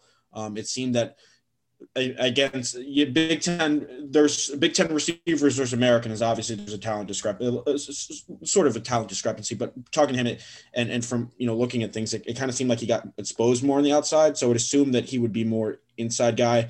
And I mean, as we know, Jeff Knowles has talked about playing five defensive backs in the field. So if Temple goes four-two-five formation, I feel like you're going to see Cameron Ruiz a lot out there. And I think something that's maybe underrated thing here is he he um, is a very good special teams contributor, and he he can definitely add a lot on special teams. But he, I mean, he's the typical Temple mold of a cornerback, physical, uh, short tackler, likes likes to get it in there and and and get his you know get his licks. Um, he, he sounds excited to be coming here. He kind of has a similar path as the staff. They're coming from you know Illinois now to, to North Philadelphia. Um, he related to Melvin Rice on, on a big level, and I think um, you know, before I hand it back to you here, John, I think what can't be understated is that um, Fran Brown, obviously losing Fran Brown was difficult for Temple, but I think Melvin Rice has done a nice job of stepping in as the cornerbacks coach and doing a lot of heavy lifting, even if his footprint is back home in Chicago. He, he's in, in Illinois. He's done a, a very good job. And I think, I mean, Kyle and I Ruiz was on our radar for, for uh, I remember Kyle saying that like when we were guessing who this was, we were like, okay, probably Cameron Ruiz. So this isn't a surprise, but it, it's another good get for the staff. Much all Sam said, except for uh, I in this to this will agree with what Sam says in the end. I, I wouldn't necessarily agree with there being a, a, talent discrepancy between Big Ten and AAC wide receivers. I think if anything, the AAC is such more of a passing league um, like the Big Ten stereotypical three yards in a, a cloud of dust in, in, a lot of people's minds. But I, I agree. I, I, don't think ideally they want to play him on the outside all uh, all that much. I'm sure he will have to just because he is an experienced guy and he has done that. But I think in an ideal world, um, you see him. Yeah, you see him play a lot of nickel and they play a lot more four two five. But what I think he really brings to this team is experience. It's the same thing with Keyshawn Paul. Uh, you needed two guys brought in that have proven that they can play corner at the FBS level to kind of bridge that gap to the younger guys of the Dayon Hawkinses and the Elijah Clarks and Andrew Garwos that might that you don't want to just throw out there because if there's a position other than maybe quarterback and offensive line that I personally don't want to see a true freshman or a redshirt freshman at, at play, it's probably cornerback because unless they're a future NFL guy, um, it's pretty rare to see somebody physically and speed wise be ready to play right off the bat. So I think it's a good addition. I would agree with Melvin Rice as well. Um, I think you kind of see what he can bring to you from the Midwest. I think if you took a balcony perspective right now, you see that he kind of handles a lot of the Midwest recruiting. Um, Walter Stewart handles a lot of the DMV, and then other other guys on the team kind of have their own individual areas. But he has a lot of connections there. Uh, the staff has a lot of connections there, and they'd be foolish to not bring somebody like Cameron Ruiz in. Cameron Ruiz did lose his job. They lost his job to Brandon Joseph, who ends up becoming a first team All American. So it's just one of those situations where, yeah, I think he saw the writing on the wall. He didn't want to, he has two more years of eligibility. If he chooses to use that, I don't think he wanted to spend those backing up uh, an All American corner. Yeah, just to reiterate the point, um, I, I, remember in last week's podcast we had we had discussed you know maybe potential starting lineups on defense, and I had mentioned maybe Elijah Clark and Ty Mason starting. I kind of wanted to change my answer, and I think that um, you know, not hindsight here, but anything. But I think you'll probably see Keyshawn Paul, uh, Cameron Ruiz, and, and probably Freddie Johnson. They'll go with the veteran group, and then you'll see some of those younger guys probably mix in, and, and maybe Ty. I don't I don't know what time Ty Mason's role looks like, but I, I would assume Elijah Clark and, and Freddie Johnson will kind of be interchangeable this year. Yeah, I, I would agree with that. I definitely listened to the podcast last week. Um, but you know, I, I, would kind of agree with that cornerback rotation. But we're also sitting here on March 3rd, right? Like they're just they're running around in basketball shorts and, and doing gassers right now. We haven't really seen they haven't really seen each other play. Nobody's really seen each other play. So I'm sure there's gonna be somebody that comes in to compete for playing time that we're we're not even aware of. After Cameron Ruiz, how many scholarships do they have left? Is it four or three at this point? Uh, it's it's kind of the same thing we talked about before. I mean, if you looked at like scholarship scholarships where they try to get to 85, they have like five or six. But in okay. reality, they're they're really up against that 25 limit where you can only bring in 25 guys a, a, recruiting cycle. It, there is some flexibility there. Like they could say if they wanted to that D'Wan Mathis or Iverson Clement or somebody was actually part of the 2020 class and they just came in late instead of coming in early. Like there is some flexibility there, or or early enrollees if you wanted to do it like a, a Coleman Jeffcoat or something like that. As of right now, they have 22 people they brought in um, as part of this class, so that would put them as three. But I think there could be some flexibility there. I, I I'll be curious to see what they do with those last three. Do you bring in another quarterback? Do you bring in an offensive lineman? Do you bring in a scholarship kicker?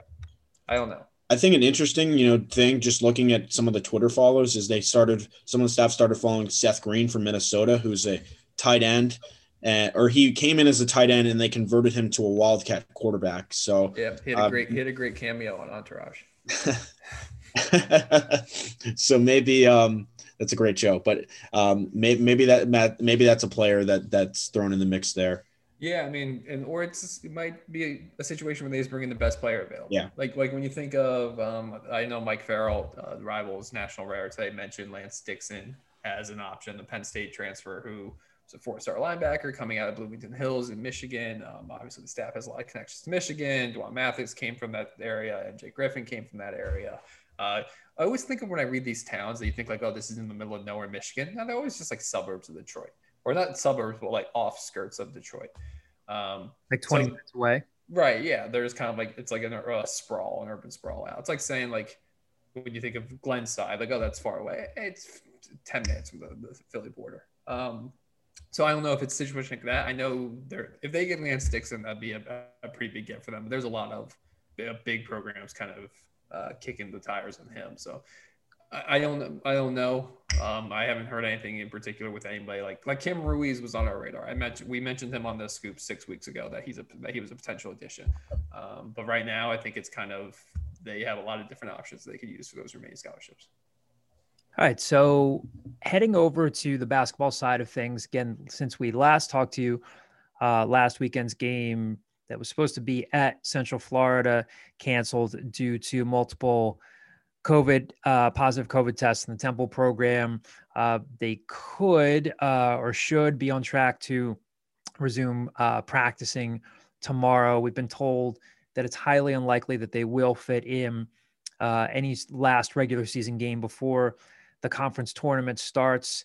Um, so if that's the case, the regular season is over, and now we look ahead. You know, uh, Lord knows what will happen if there's a positive taste, uh, po- positive test for for any team in the in the conference tournament. This is going to be an interesting March. Hopefully, it goes off without a hitch. But um, so we have a five and ten Temple team as of now, uh, heading into the conference tournament. Again, it's it's been a weird season with stops and starts.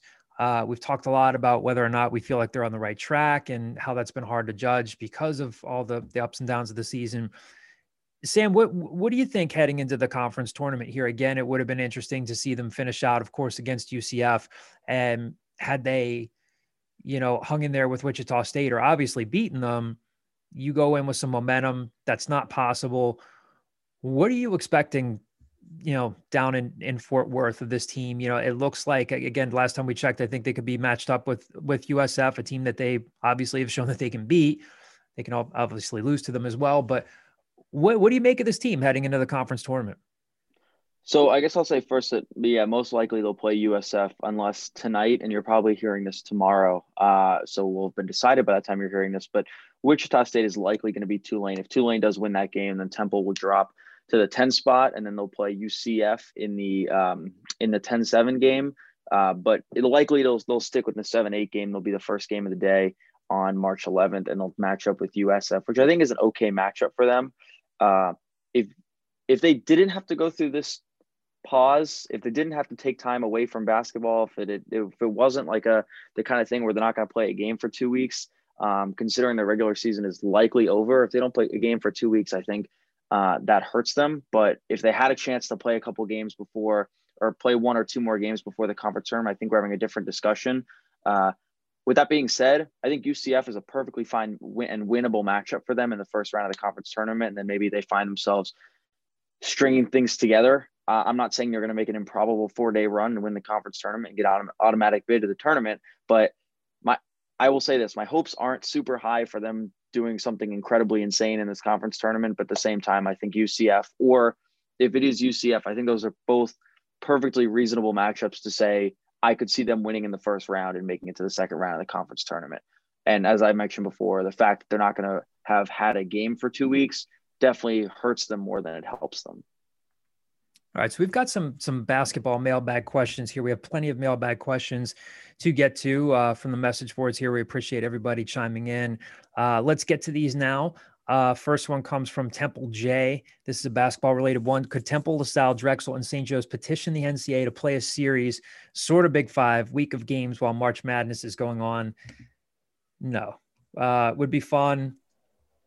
Don't don't think so. I mean, am I missing something there? I don't even think like rule wise they could. Yeah. I mean, I mean, I guess I mean he says petition, so that means like right. the NCAA granting like a, hey, you can't do, you can do this. But I think the limit's twenty five regular season games this year, right? Yeah. And LaSalle's at twenty five. Like I don't think they could Yeah. do it even rule wise. Yeah. So again, we're recording this on Wednesday afternoon. LaSalle lost to. Sam looked like he wanted to say something. I was just gonna say I was not. You're you're good. That that answer. I was gonna say. I feel like I don't. I Kyle, you would know the rule better than me, but I was gonna say I feel like there's no way they could p- figure out a way to play games while the playoffs for the rest of the country are going on. I didn't think that's something that'd be possible, but Kyle beat me to it with the rule. Yeah, I mean, I think the only reason that you see that like teams can play in the NIT and the CBI and the CIT are because those are re- sanctioned right. NCAA tournaments. Like, I don't think you can just be like, I'm one in 21, I'm going to go play at JIT. Like, I don't think you can do that because otherwise, I think you would see teams do that. Because, like, why Yeah. wouldn't So there's there's no champ of the Big Five this year because they didn't play each other. I guess so enough. that's my, but like LaSalle and St. Joe's played. yeah. Didn't Nova Did play? Villanova didn't have I No, Nova played one of them, right? Didn't Nova play St. St. Joe's? Joe's. Well, I don't, I think they're officially there is not going to be sure. a Big Five champ, but I think Yeah. that like there were there were some matchups. Bit of an unfair advantage for the Big Five teams that got to play other Big Five teams. Yeah. Yeah. It was always, it was always weird. Well, I mean, that secured Temple like a number two finish then because they didn't lose to any teams. Uh, it was always weird when Temple was in the A10 because they'd be like, oh, they're playing LaSalle, but this isn't the Big Five LaSalle game. The next LaSalle game is Right. the Big Five game. Like they'd have to choose one. I guess stupid. A suddenly surging St. Joe's team. Again, we're recording this on a Wednesday afternoon. They uh, beat LaSalle today in the A10 tournament. Now play UMass and I'm telling you, I wish really that bad. could happen because I wish I could see a team. Ryan Daly is obviously a very good player, but I wish I could see a team with Demir Bishop and Ramir Moore uh, try to attack a zone. Like I wish Temple played a zone against them. Like I, they can't shoot over this. Let's see what happens. but Anyway, next question from JHG722. The question is It's been a disappointing season, especially in terms of not getting anywhere near the number of scheduled games played, but also because we lost out on getting young guys uh, like like New Q, Jourdain, Jay Will. I, I didn't realize these were their nicknames, and Dunn more uh, more game action in a free year. Considering all of that, what's your overall takeaway, or what are your overall takeaways from this season? Uh, I'll just start off by saying it didn't count. So they- they still got that experience and they still have the opportunity to get more experience next year in their true freshman year. So, like, let's use Ed McCoy as an example. He didn't play that much this year, but he's going to be a true freshman in the fall. He's still going to have all that. So, I think everything just kind of got pushed back a little bit. Um, but otherwise, I think you saw enough glimpses to say, okay, maybe there's some stuff here. But Sam, the Sam, they're probably going to have more detailed answers. Um, new Q makes me laugh because obviously Quinton Rose was the last Q. So calling Quincy Adam McCoy the new Q. And, and he was new Q, I'd like to point out. Yeah, before They Quinn DeCosey Quinn before DeCosey. that. Quinn DeCosey was a four-year guy. was Quincy leaves. Wadley the Yeah, Quincy was Wadley Quincy before Wadley the Q before him? yes, the original was Q. the Q? Is he the OG Q? Wait a minute. Did we Oh, find out oh. who Q was? Everywhere CNN's been trying to figure out who Q was for QAnon the whole time, and we figured it out. Whoa! Get Jake Tapper Um, on the line. That'll go over well. just to just to build off Kyle's point, uh, and I, to answer the question, overall takeaway of the season: if you're gonna have a rebuilding year in any year, this was the best year you could have had it because Kyle mentioned, next year is going to be a lot of true freshman years. Technically, it's an eligibility free year. They only played 15 games. They didn't deal with a lot of injuries. They a, a lot of guys got to see the floor. Um, so if you're going to have a rebuilding year and you're going to have a, a, an off year to try to make things work, a 15 game season during a pandemic, I, I think is probably your best, the, the best you could ask for for when that for timing wise. And I think next year they're um, with a year under their belt, I think is going to be a, a special team. I think they have a lot of potential at least. I want to disagree with the notion that this season was a was a disappointment. I think this. I mean, obviously, you would have liked for them to have more wins. I mean, they finished what five and ten in the regular season. Um, there was a lot of games that came down to the last possession, like three or four games. So it could have swung either way. But as Kyle and Sam mentioned, this is kind of a free year in terms of eligibility. And I don't think any of us were expecting Temple to, to make a tournament run this year or, or be over 500. I think you're going to see the growing pains, you're going to see the development, and it was going to be a mix of whatever. And if they lucked into some wins, they did. If they got blown out, they did. But you know, I think we kind of saw the development, and and as Aaron McKie and Rod Carey said with the football, you know, all all you can ask for these players are getting valuable experience. And I think they did. I think as McKie mentioned after USF, we're still learning how to win. I mean, that was and they're learning how to win, learning how to play as a team. And and I think all you can really look at this season, and I know it's hard to ask fans to be patient and look at it like that, but like the development. If next season we come in the next season and none of that development is there and they're still looking like they're playing like true freshmen, then we can say, okay. But I think this is just like a for a team like Temple, who was already going to have a a developmental year, you can just look at it. Okay, this is a throwaway year, and we got valuable experience out of it. I might. I mean, I have a lot of takeaways, but just to narrow it down to two. I mean, I think the two that stand out to me are, I, I and we've talked about this before. I think they've got something significant in Jeremiah Williams, uh, and we didn't know quite what to expect from him. Sam's talked about you know, the fact that he's played a, in, uh, a little bit of everything and bouncing around to a couple different high schools in Chicago, uh, you know, and then before getting to Simeon and um, looked pretty smooth at the point and looked more mature than he actually is, you know, as a, as a true freshman. I think they've got something to build on there. And again, we know that it's not just one guy bringing up uh, the ball up the floor all the time, but he really impressed me this year. And I know it's a small sample size, but you know, I saw more of Nick Jourdain than I expected to see. And I think you have to be encouraged by what you see there. A guy that uh, went in and, and blocked some shots can also step out and, and looks like he has a really smooth uh, three point shooting stroke. So anybody who can help complement Jake Forrester, we know how much he's gotten into foul trouble. Granted, Jake doesn't have a lot of you know, bigs around him. You know, Dre Perry's had to play out of position. Uh, JP Moorman has had to play out of position. I know that Aaron likes to say, oh, those guys can bang down low a little bit, but I think we, we know that they're more effective when they can try to stretch defenses, um, you know, hit some shots from the perimeter. But I think you have to be encouraged by what you see from them. Obviously, you're encouraged by what you've seen from Damian Dunn. He hasn't played because of the injury, but I think they have some pieces to build on. So that's that's a takeaway. Again, like Sam said, do people want to hear – oh, I'm sick of being patient. I'm sick of being patient. I get it. But those are my takeaways. And as of late, those are the two that stand out to me Jeremiah Williams and, and Nick Jourdain. You know what's kind of stuck out to me? I apologize if you guys talked about this last week, uh, that a little bit with Nick Jourdain that I didn't necessarily expect. I think I expected like an athletic, kind of, for lack of a better phrase, soft big man. No, I think he's got a little shit to him. I think like you see it, like I, you see a lot of these freshmen hit the floor a lot of times that they are kind of hesitant to to bang down low and to kind of like play after the whistle and stuff like that. You've seen Jourdain do that a couple times, which I thought has been a, a welcome surprise. We talked a little bit about last week about his what we expected versus what he's shown, but the the having some shit to him is is definitely a good a good additive and a good amendment. As a coach um, speak thing that I am stealing. Nice. Uh, yeah, one thing just to work up what John said. I mean, I talked to Jeremiah Williams uh, a, almost a year ago now.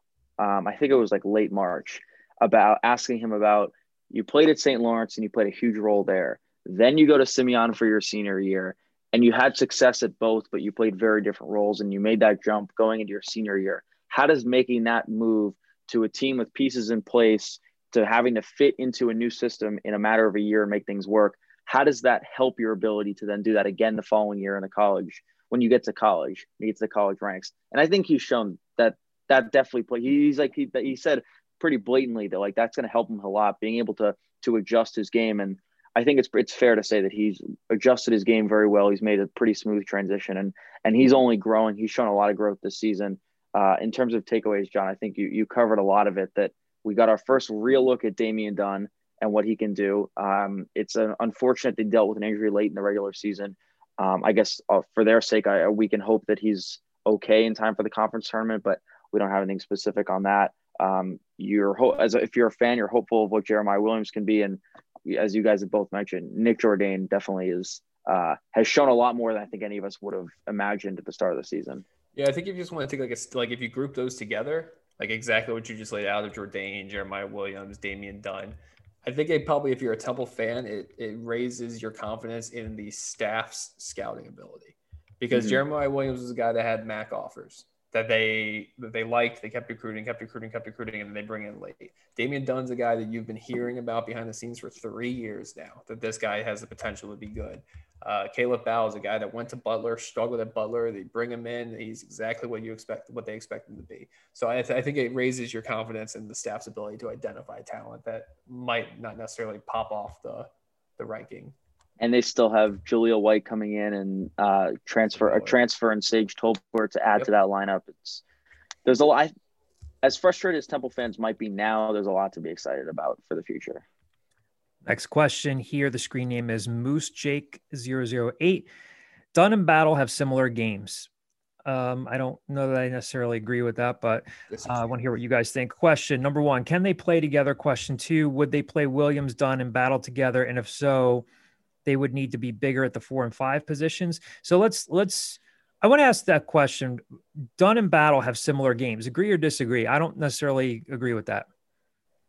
The only way their games are similar are that they both play play generally off the ball, and they Right. both can put the ball through that orange ring that you're supposed to do when you play basketball. They both can score, and they both play on the wing. And Aaron McKie has said that like he likes the idea of Jeremiah Williams with the ball in his hands and having him look to the left and see Caleb Battle and to the right and see Damian Dunn or vice versa or whatever. Having those two guys as options on the wing.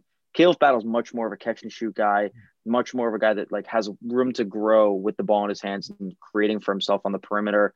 Uh, he can sort of finish inside, but I mean his his the best part of his game is to catch and shoot, to let it fly, and he still has some room to make as a decision maker. But he's shown he can score the ball absolutely. Damian Dunn is kind of the opposite. He's much more of a guy that likes to catch the ball, turn and face, and go to work from the perimeter and create for himself. And we've harped on it a lot that he likes to draw fouls, but their games are a little bit flopped, and I think they could both um, they could both benefit from stealing a little bit from their other and you know growing that aspect of their game. I agree with that. Caleb, Caleb is much more likely to like you said, just um, catch and shoot. I mean, he's made four threes in a game multiple times this season. Damien's made five the entire year.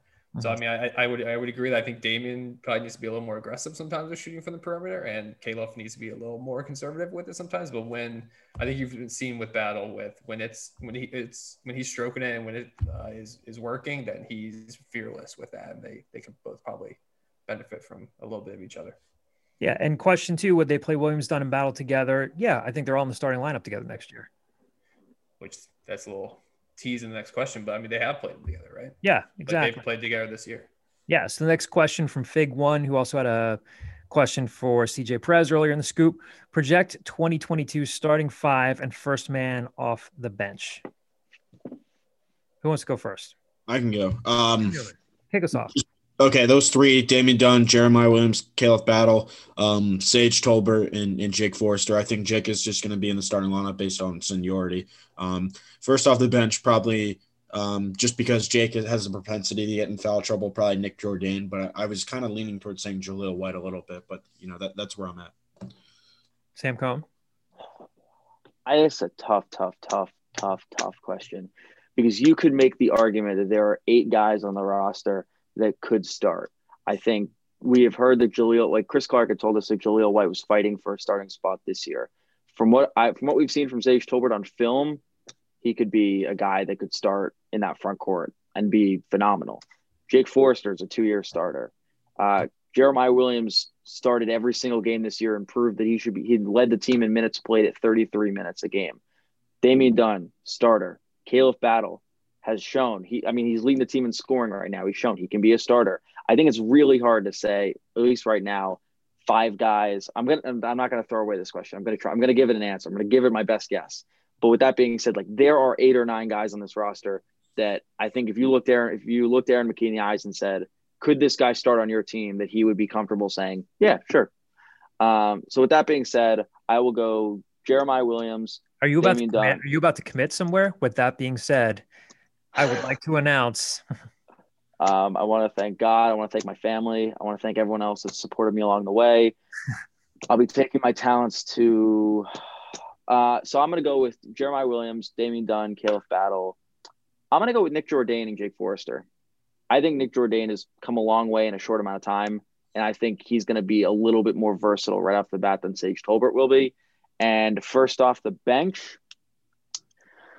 if Brendan Barry's still around, I think he has a chance to kind of maintain that six man role. If not, I could see it being Sage Tolbert. I could see it being Quincy. Again, like there's, I'm not saying this is a team that's going to make a run at the Final Four, but I think the talent pool that they have is there's no one that feels so above the pack, and there's no one that feels so below the pack with the guys that are going to come back next year that we know of and play significant minutes. I think they're all kind of right there, and Aaron McKie's going to be able to play an eight or nine, maybe even ten man rotation.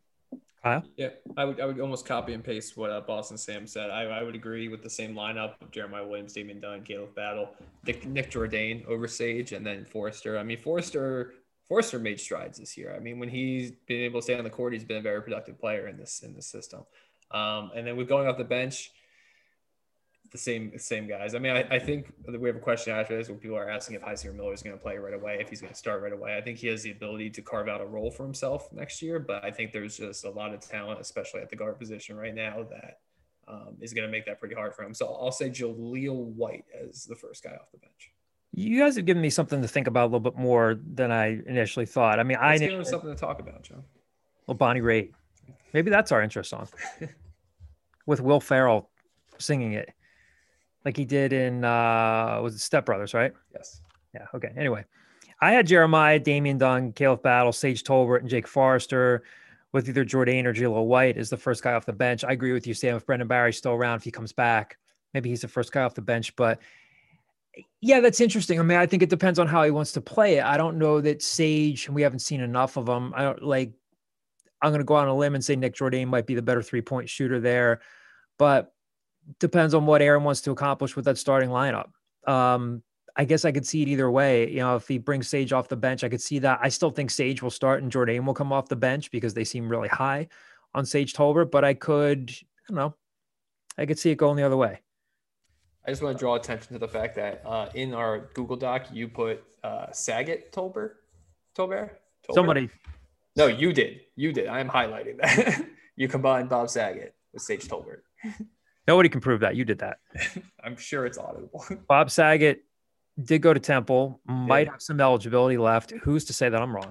I, feel I like could Bob see him Saget's a being tall pushing guy. to the seventh or eighth spot. I don't know if Bob I'd Saget, pick him top- first off the Bob bench. Saget's six four. Yeah, he's got some Size. size. length to him. Get up and down the floor. He got a good stroke. Local guy could make some people laugh.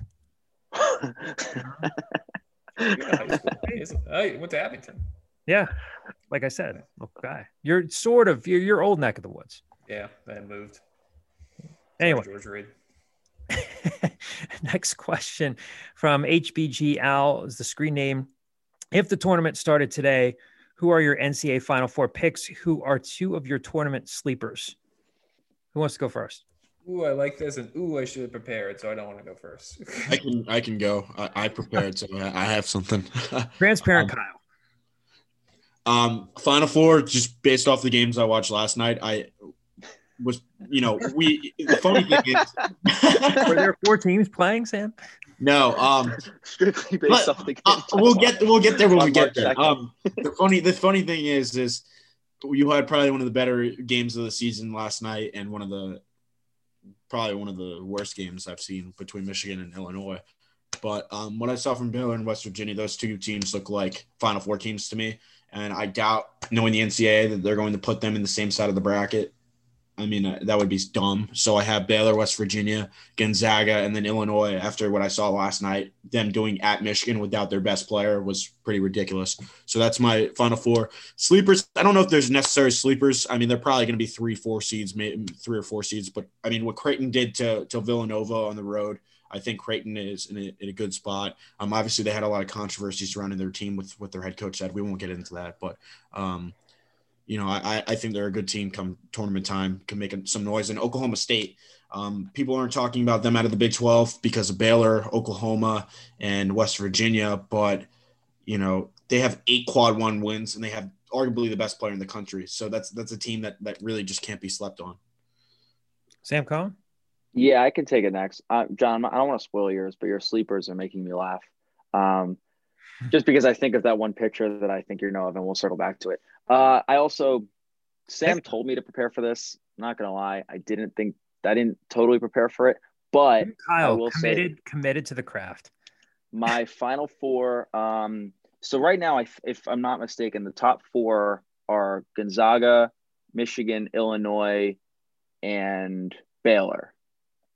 I think if Illinois is healthy, that's a really tough team to beat. The Big Ten is so good this year. Um, so I'm going to go with Illinois. I'm going to go with Michigan. Well, no, I take it back. I'm going to go with Gonzaga, Illinois. Uh, I like your Florida State pick, John. Now I'm starting to spoil it. Um, Yeah, why I can't don't know if I have a four. Why can't you let me speak for myself? Sorry. Because I'm the new host of this podcast. Um, all right. Gonzaga, Illinois, Florida State, and I see I like Baylor. I just I like Baylor and Michigan. I like Michigan more, but I don't want to take another top team. Like I it's just not it's just not realistic pick. So I'm gonna send it over to Kyle. I'm gonna give you three teams. I agree Those with are my final three. You gave us three teams and no sleepers either. Wow. So he's choosing COVID as the fourth team. That's smart. so an Elite Eight game is going to be canceled due to COVID, and they're just going to say, you know what? We're gonna wrap up teams. this. The final three, guys. I'm sorry. What the hell happens? Well, they're in a bubble. Yeah. Is They, the they play a game of 21 where it's uh, every- Speaking of which, Bubble I, bursts. I, I don't want to glaze over the fact that I I played some some great basketball on Saturday. First time playing basketball in like two years. Really? I mean, I was going up against an 11 year old, but I bodied Nice. him. Like it wasn't even close. I have been like fiending to play. I want to play so bad once the weather's like really nice. I also Nope. Anyway. there's not a confidence booster like beating up an 11 year old in basketball. I Did Ryder talk some shit back to you or no? Uh, a little bit. So I beat him 11 nothing. Um, then he went and played my brother and he beat my brother. So then he played me again and I beat him again 11 nothing. So then they played me together 2v1 and I won 11 10. I'm just saying. So like, Chris isn't good. no, he's not. He's not good at all. But like, I'm, I'm not a tall guy. I'm like 5'11, uh, six foot if I was like single and on a dating app. Um, but like, I was going up against a five foot three kid. I just I just destroyed him in the paint. It wasn't even close. Because like, why wouldn't you? Like, why? I'm not gonna shoot threes against a guy I got nine inches on. Like that. If only Chelsea could have heard you say that. Anyways, Um, for for my sleeper, give me Houston. I think Houston is low key a really Houston tough team. Houston burns to me every year because they're Yes. so good and they Yeah. just they just get Houston's such a tough team to be. You can never really count them out. Yeah, I Um, agree with Kyle. That they burn me every year. I think this is the year. And again, it took Calvin Sampson what four years to get to the tournament. sure. They're so good. But yeah, every year I'm hopeful. The last few years I've been hopeful for them to make a run, and they and they They'll get bounced in like the Sweet 16 or the round of Right. 32. Yeah, they'll make it to the second weekend and then which there is there a second weekend this year? They're doing it differently this year, right? Yeah, who knows? Yeah, because they're all in a bubble, so I think they're condensing it. Um, but I will do for my final four. I'm not. I, this is kind of chalkish.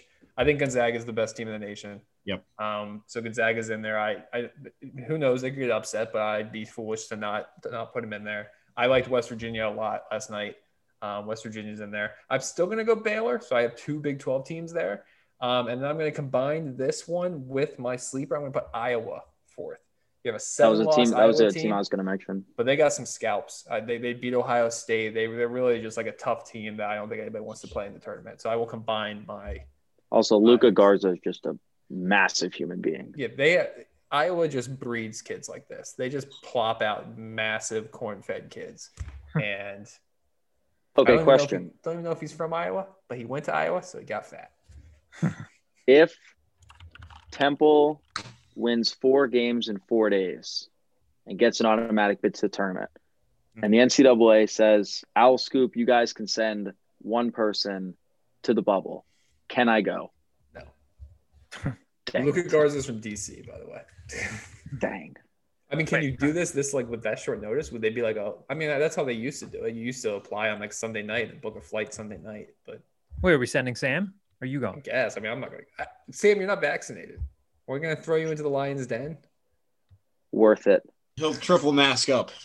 I would I will wear I would love twelve. but I can't go. So it's one of the 12 same.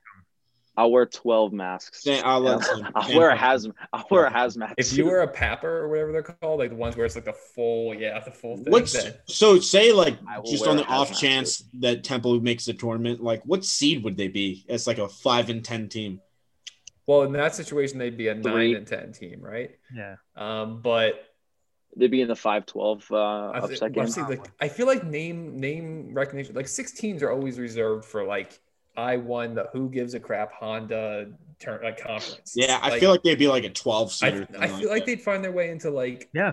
a 13 or a 14 just based upon name, Mhm. Yeah. name and conference. I saw on Andy Katz's latest bracket, he had Wichita State as a 12 seed. If they won, if they somehow, you Wichita know, State's the number one team in the American right now. if they somehow pulled that out of their ass, which there's no chance they would, but if they did, and they would have to beat a Wichita State and probably a Houston and probably like a Cincinnati. Like they would have some like decent wins. I was talking to Sam about this. I mean, realistically, No. probably, probably no, no, no, no. I'm not saying that, but I was like, I think that they can pretty much play with any team in the conference. The two teams I don't think that they match up particularly well with is Houston and and maybe Memphis. Yeah, the only way it would happen is if you saw somebody take down Houston. Yeah. Like it would, couldn't be Temple. It would have to be like it's the uh, the Thor thing where you know you can't beat me, right? Yeah, but he can. Like it would have to be like Cincinnati somehow takes down Houston and then Temple takes down Cincinnati. Yeah. I, I think Temple could go toe to toe with SMU, if you know they lost twice to them this year. Yeah. So we're assuming the Temple is in the eight nine game against USF on March 11th. Hypothetical. We're going to play the hypothetical. If they win, they would then play winner of game one. They'd play the number one seed, So which play- as of which right is now is Wichita State. Wichita State, which is a better matchup for them than Houston. No sure. question. They played Wichita State well. They, I mean, they probably should have won that If- game too. If they find a way to, hypothetically, if they beat Wichita State, then the winner of winner of game one versus number oh game four. Okay, so game four plays the winner of game five, and game five is the number five seed versus the number four seed. The number five seed is Cincy. The number four seed is SMU. So then they'd play. So they'd probably play SMU, and then they'd probably lose. But I don't know. It's just interesting to think about. But I think the fact, the USF, the fact, and this will all be the null and void. the fact the fact that they play USF, I think, is an okay matchup for them in the first ga- in the first round, and then the fact that they would, if they did win that game, that they would play Wichita State, at least raises some eyebrows. That like, what if they made it to Saturday or Sunday, whatever day it is? Yeah, Well, Saturday. is day is still injured, right? I mean, I think they're aiming to get him back this weekend, but that would be big if he's out. If ifs and buts were candies and nuts. Yep. we'd all Maybe give a damn about my I'm pick. playing. I'm playing the optimism. pick. All right, John, We- We, we, we really we were saving the best for last. Sam kind of spoiled it. Don't do don't don't patronize me. All right, so so John's picks are. No, I'm just kidding. John's choosing Germantown Friends. Downingtown East, Haverford High School. Downingtown West. Um, no, I had. I think it's gonna be a weird tournament. I. I, I know again what Illinois did last night was was very very impressive without without a very significant piece. I think Michigan bounces back. At Michigan Baylor, people aren't gonna love hearing this. I, I think Villanova pulls in the Final Four this year. I like Florida State. He asked for sleepers. so bad offensively. Nova. yeah, Like and like to the point, like in every tournament, there's going to be one game where they need to score 85 points. Mhm. And I don't know if they have the ability to do it. hmm We'll see. I had for sleepers, and again, these are like, I don't know if you want to call them deep sleepers. I mean, they're like I had St. Bonaventure and Loyola Chicago. Well, Yeah. I just can't get by the thing about the Bonnies and then that one picture of the guy with the crazy with the massive shorts. I just can't get past that. Yeah, I Didn't know- Temple play St. Bonaventure in a tournament a while ago? I mean, they used to be in the A10 with them. Wait, are you Oh, talking about years ago? You're talking about years ago with Marcus Green, like years and years ago with the, the shorts. That one famous picture, picture of the guy from St. Bonaventure wearing like, like, like huge, huge That's shorts. Marcus Green, Norristown's Marcus Green, who's like a five, seven, Marcus five, six point guard, very good, very quick. Um, I believe I actually got to see him play. Oh my god, I don't think I've ever seen this photo before. Yeah, Really? That's it's, Mar- it's insane. Marcus Green, right? That's Yeah. a classic. Tiny but very good. Yeah, he's five seven. They had him. Uh, God, they had another. Bonnie, Bonnie was a good program when Temple was in the A10. Yes, very good. And Yeah. it was hard for them to win there. They had Shandue McNeill was another good uh, small point guard that gave them a ton of problems. So I feel like a lot of people in the media went to went there. I always Yeah. see like on my Twitter Is that, account. a, when is they that where play. Woj went? yes, Yeah. yeah. Adrian Woj- Wojnarowski went to went to St. Bonaventure. So did Mike Vaccaro from the New York Post. I always see him tweeting about them. Bonnie's. A uh, couple more mailbag questions here. One from Vanter is the screen name, and then our buddy Pat Egan checks in. Uh, the Vanter question, Kyle alluded to this one earlier. Any projected roster attrition before next season, and do you think Hysier will start immediately? Any projected roster attrition before next season? We get asked about this all the time. What do you think? Sure. I, mean, I, I- think I think the three that you're sticking out are the, the guys that are going to come back for their last year, right? Of Perry, Moorman, and Barry. I think you'll definitely see at least two of those three leave. Yep.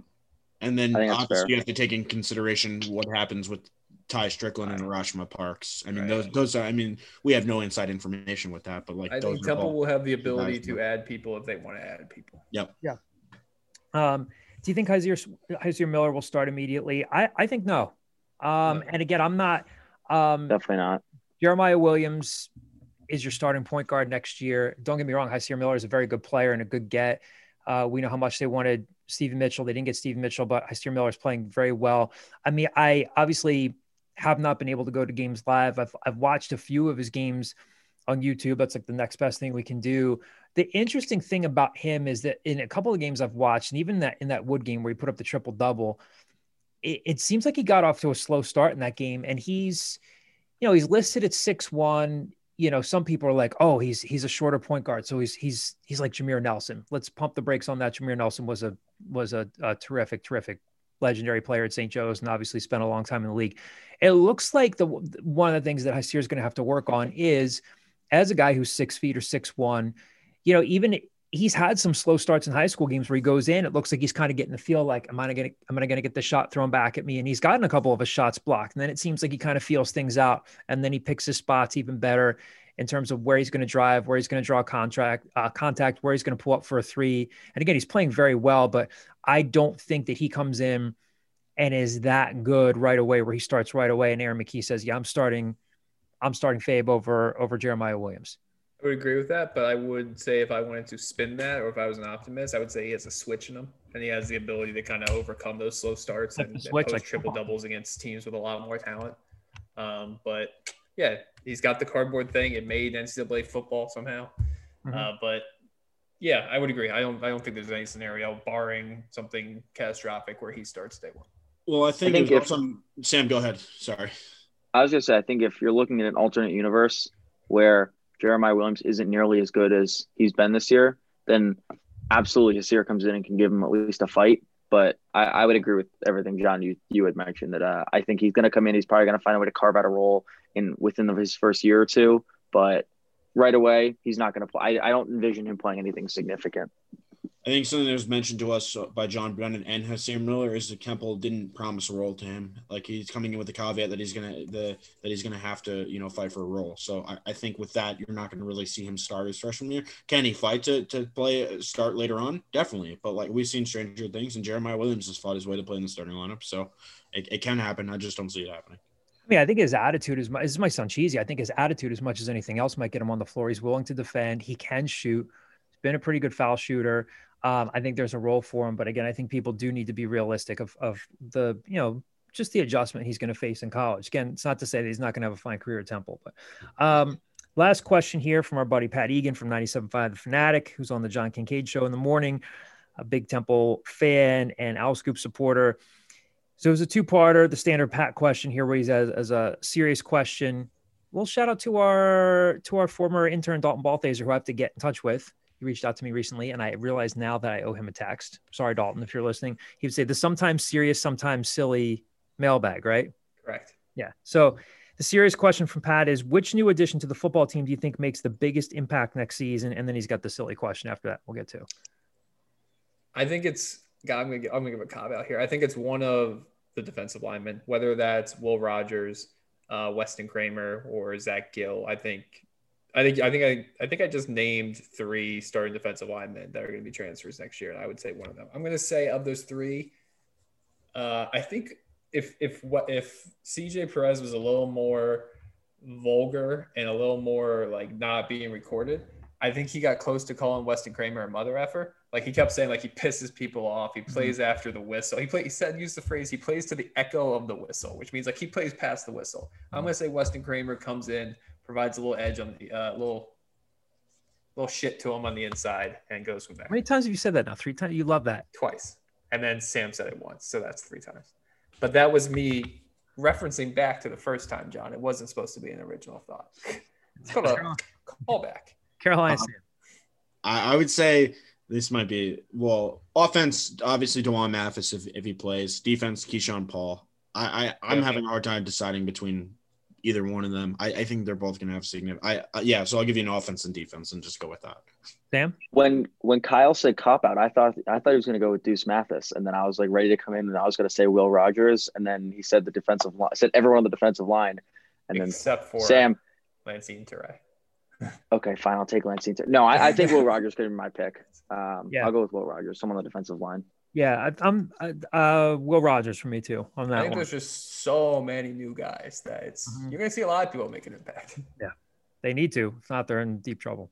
Uh, the silly part, the and in all caps, Chuck Reese comes up to you wanting to develop a new Reese's cup. I pointed out to Pat that there is no Chuck Reese. The- I'm sure there's a Chuck Reese. Uh, sure, there is. It's somewhere in in this world. There's a Chuck Reese. Um, so pointed out that they're they're part of Hershey's. He said, "Fair point." He says, "We're all out of ideas, and we want to hire you. Create your own job title. What new Reese's flavor are you developing?" And he said he doesn't want to hear any hatred about Reese's peanut butter cups.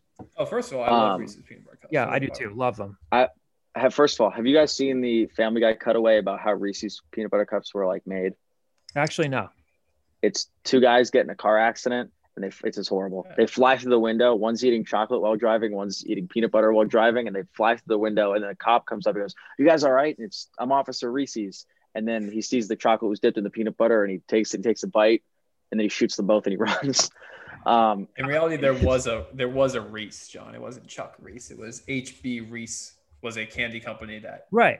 Hershey bought. with that being said, um, new Reese's flavor. I think if someone asks you to make a new Reese's flavor, because they just came out with a new Reese's flavor, by the way, it's only peanut butter. It's just just peanut butter. There is no chocolate in it. Um, Uh, But- I'll pass. like not even the shell. no, the shell is more peanut butter. Oh, it's not. It's not like hardened So it's peanut, peanut that butter on bite into. peanut butter. It's yes, it's hardened peanut butter with soft peanut butter inside of it. But Reese's is the superior candy. I guess you'd. I guess candy. Um, and they should never make another Reese's flavor. I know, but just just try to have some fun with You it. Or is that is that? Well, I can't force you into an answer. I will All right, say let me that there's there's variances to it. Like the Reese's Easter egg is the supreme candy. Like that is better than the regular Reese cup, just because like the form and like the the ratio. All right, you ready for this? Pizza flavored Reese's cup, where the outside's like a pizza. I guess it's a calzone. That's just that's just straight up a calzone. What were you just going to describe like dough and then the Yeah, inside yeah, was yeah. pizza? Yep, Well, calzone is because it has ricotta in it, right? Is that what makes it a calzone? ricotta. Ricotta. Because otherwise it's a stromboli. I I don't know. I think it's the type of the So now you difference wanna between the two. well, look at the road Sam brought us down. I just want to think like they he just thought I in just his wanted to give an mind in his mind Sam just came up independently with the idea of a stromboli. Yeah. Like like in his mind's like I got it. We'd like to bring into the podcast Stanley Tucci, fresh off of CNN, which that series has been great. Have you guys been watching it? no, I have not. no. Very good. Very good. I just want to get back Did you to ever it. see a Saturday Night Live skit where they do Gucci Gang, but it's Tucci Gang? No, no. Tucci Gang, Tucci All Gang, Tucci Gang, Tucci Gang. All right, No, someone else. Someone else give a new Reese's flavor. I, I, I kind of agree with that. Like these little novelty uh, flavors are kind of like trash. Like it's kind of like all just nonsense, and then in the end, only the good stuff survives.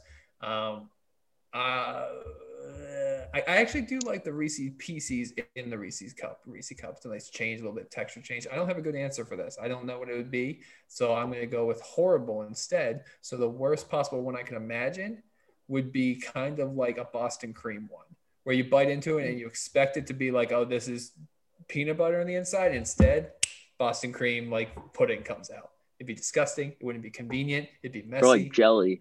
yeah, That's what I was gonna say. I was gonna say jelly. Sorry. as John, like that a was your idea. answer. What's that? As like a legitimate answer. Yeah. What the hell else? What, what can we think of? I don't know. Like I, Salted caramel pretzels, something like that. I feel like that you that's like always the thing that comes up now. You can't go Or- wrong. right. I wouldn't go out of my way to the try it. brownie fudge. Somebody you offered bite into it and it's a brownie fudge. That'd be nice. Yeah. I Yeah. can mess with that. Okay. Actually, I I, have have a- bag. I think I have a bag of Reese's in my desk. Year, year, I have a year from now, new Reese's flavor. It's Boston cream, and then ten minutes later, we're stopping at a rest stop somewhere because somebody's got to go to the bathroom because they have a stomach ache. I don't poop as much anymore. I didn't realize that. Okay, I have a food question before we Used wrap be up. like an here. That was the last. thing, Oh, That was the last question, speaking- right? Speaking of rest stops, I have a story to tell before we. uh We're like nine minutes past my heart stop, so we should go straight to Sam's story. Unless other Sam had a good thing to say about pooping. I, there's a there's a rest stop story and there's It wasn't about pooping. It was about food, but we can go past it. So Sam, tell your story. Okay, so freshman year before spring break, it's it's Friday. I have flight going out Friday. There was a huge like ice storm. It was 2018. This is before Sam was at Temple, um, so he wouldn't remember. But um, yeah, so my parents tried convincing me to change my flight to Saturday. I was like, no, I want to get the hell out of here. I want to go home for the week. I, I'm done here and whatever. So I'm flying. Um, I it'll come to me in a second, but oh, Frontier. I'm flying Frontier, cheap Oh, airline, whatever of the air. but I'm also but I'm also you know a college student and cheap fare. So the the thing is is I get to the airport, we're waiting at the gate, waiting, waiting, waiting, waiting. Everything's good to go. As soon as it's time to board, they cancel the flight, and then there's no more flights for the rest of the day. Is Philly to Charlotte or Charlotte to Philly? It was Philly to Charlotte. Okay. So Frontier cancels the flight, and they're like, "Yeah, no more flights for Frontier." They're, they're like, "There's four seats left on the next flight, and then the rest are canceled. And if you want to get out of here, you're gonna have to go to Trenton. Um, if you want to fly with us, you're gonna have to fly out of Trenton to Charlotte." So I got in line, decided my options. Guy in front of me turns to the woman who's in front of, who's behind me and me, and asks what our plans were. And I was like, "Well, I have no idea because like now, like it's like terrible outside." and Uber to get back is like a hundred dollars, whatever. So he's like, well, I have a brand new like Ford pickup truck that you know I parked. I'm gonna drive down the Charlotte. You guys are more than welcome to come with me. And I was like, yeah, I'm, in. So I, so I guess Damn, um, ride to Charlotte. How did your parents feel about this? my parents were so pissed at me, but the, um, you know what? It- it's a They're great. finding out now on this. No, podcast. no, no, no. I I had to like text them every hour in the hour, but um, no, we we drove down. It took like twelve hours, but we we got there, and one of the nicest guys I've ever met. It could have gone so much worse, obviously, because that's like Yeah. your- a kidnapping story right there. But me, he, he dropped off the woman somewhere and I don't know somewhere North Carolina, and It's not kidnapping once you're old enough to serve, Sam. You should have known better. but But yeah, no, it's a great story, and I, I got notified that it was uh that it was the three year anniversary of that. Yes, when you first tweeted this, my initial thought was, oh, that's not as dangerous as normal hitchhiking because like these people were about to get on a flight with you, like they've gone through the process. But then I realized I was like, it's Frontier. The the fence to get into a Frontier flight is pretty minimal. So like this could have very easily been like, oh yeah, that guy's a convicted murderer. That person makes suits out of college students' skins. Like you had a different bunch of different ways that this could have gone because they spent thirty nine ninety nine on a flight from Philly to Frontier, which might be like the second or third most popular flight path in the nation. Like you're going from a hub to a hub there. Like that can't be that hard to get to just get another flight. I don't know. I You flew couldn't have flown like Philly to. Well, no, they, I mean, all the flights were they pretty much like ended up canceling like all the flights for that day. And That's next like when I was when I was in St. they closed the dorms too. So When I was in the Virgin Islands a couple years ago, I was on St. John, and a bartender told me that she hitchhikes to work every single day, and I was like, "Oh, cool! You're gonna die. Like this is how this is how your life is. I haven't died yet. We flew. Kyle and I flew Frontier from Philly to Houston for the American Conference Championship game when Greg Ward was the quarterback. Worst flight of my life. Had nothing to do with the quality of the airplane. Best flight of my life. My secretary was on that flight. Sent me a happy hour special, like two shots. I think I did like two more. I stumbled off that plane. You're like holding your your GI tract in your hand, and I'm just feeling loving life. Because I It's great. ate. What do we eat? Chicken fingers and a beer right before the flight. And you're like, why do you do this to yourself? yeah, you were pooping before we even got on the plane, and I was like drinking Jack and eating peanut M and M's. no, I, I pooped when we got on the plane. And then I you think had you to, did. I don't Yes. think they're exclusives. I think you did both. no, I didn't before. No, because you left me at Chickie's and Pete's at one point. I remember this. I was sitting on the thing at Chickie's and Pete's, and you left to go to the bathroom. Then I went to the bathroom. We got on the plane, and you said all you did was wake a sleeping giant, yes, which Uh-huh. you were right. which is a World War II quote. Yeah. Anyway, Um, but Sam. thanks for tuning into the scoop. Sam, presented do by time Pepto for Sam? Bismol. What- Sam, what was your what was your food story? Did you invent the calzone? No, it's it's not a story. It's a question, and I hope it's not that stupid. What I know what. Why is it called a chicken cheesesteak? Why is that why is it called a chicken cheesesteak? It's Why is that a dis- thing? to distinguish because it's using different meat. But there's what are you asking? but there's no steak in it. Why is this? Why is it a cheesesteak? Steak is beef that's cut in like a steak fashion. Like it's it's you're still chicken steak is still a thing. Kyle just has this All right. exasperated look on his face, like just accept it, Sam. Just accept it. It's like seven minute abs. Hey, at least What you if didn't call it put chicken minute steak abs? and cheese. We have No. we have progress going over here. Like like steak is like a form. Like you can Kyle get just, like a chicken Kyle just steak. something up. You can get like a chicken steak. Like it, it's the form of it.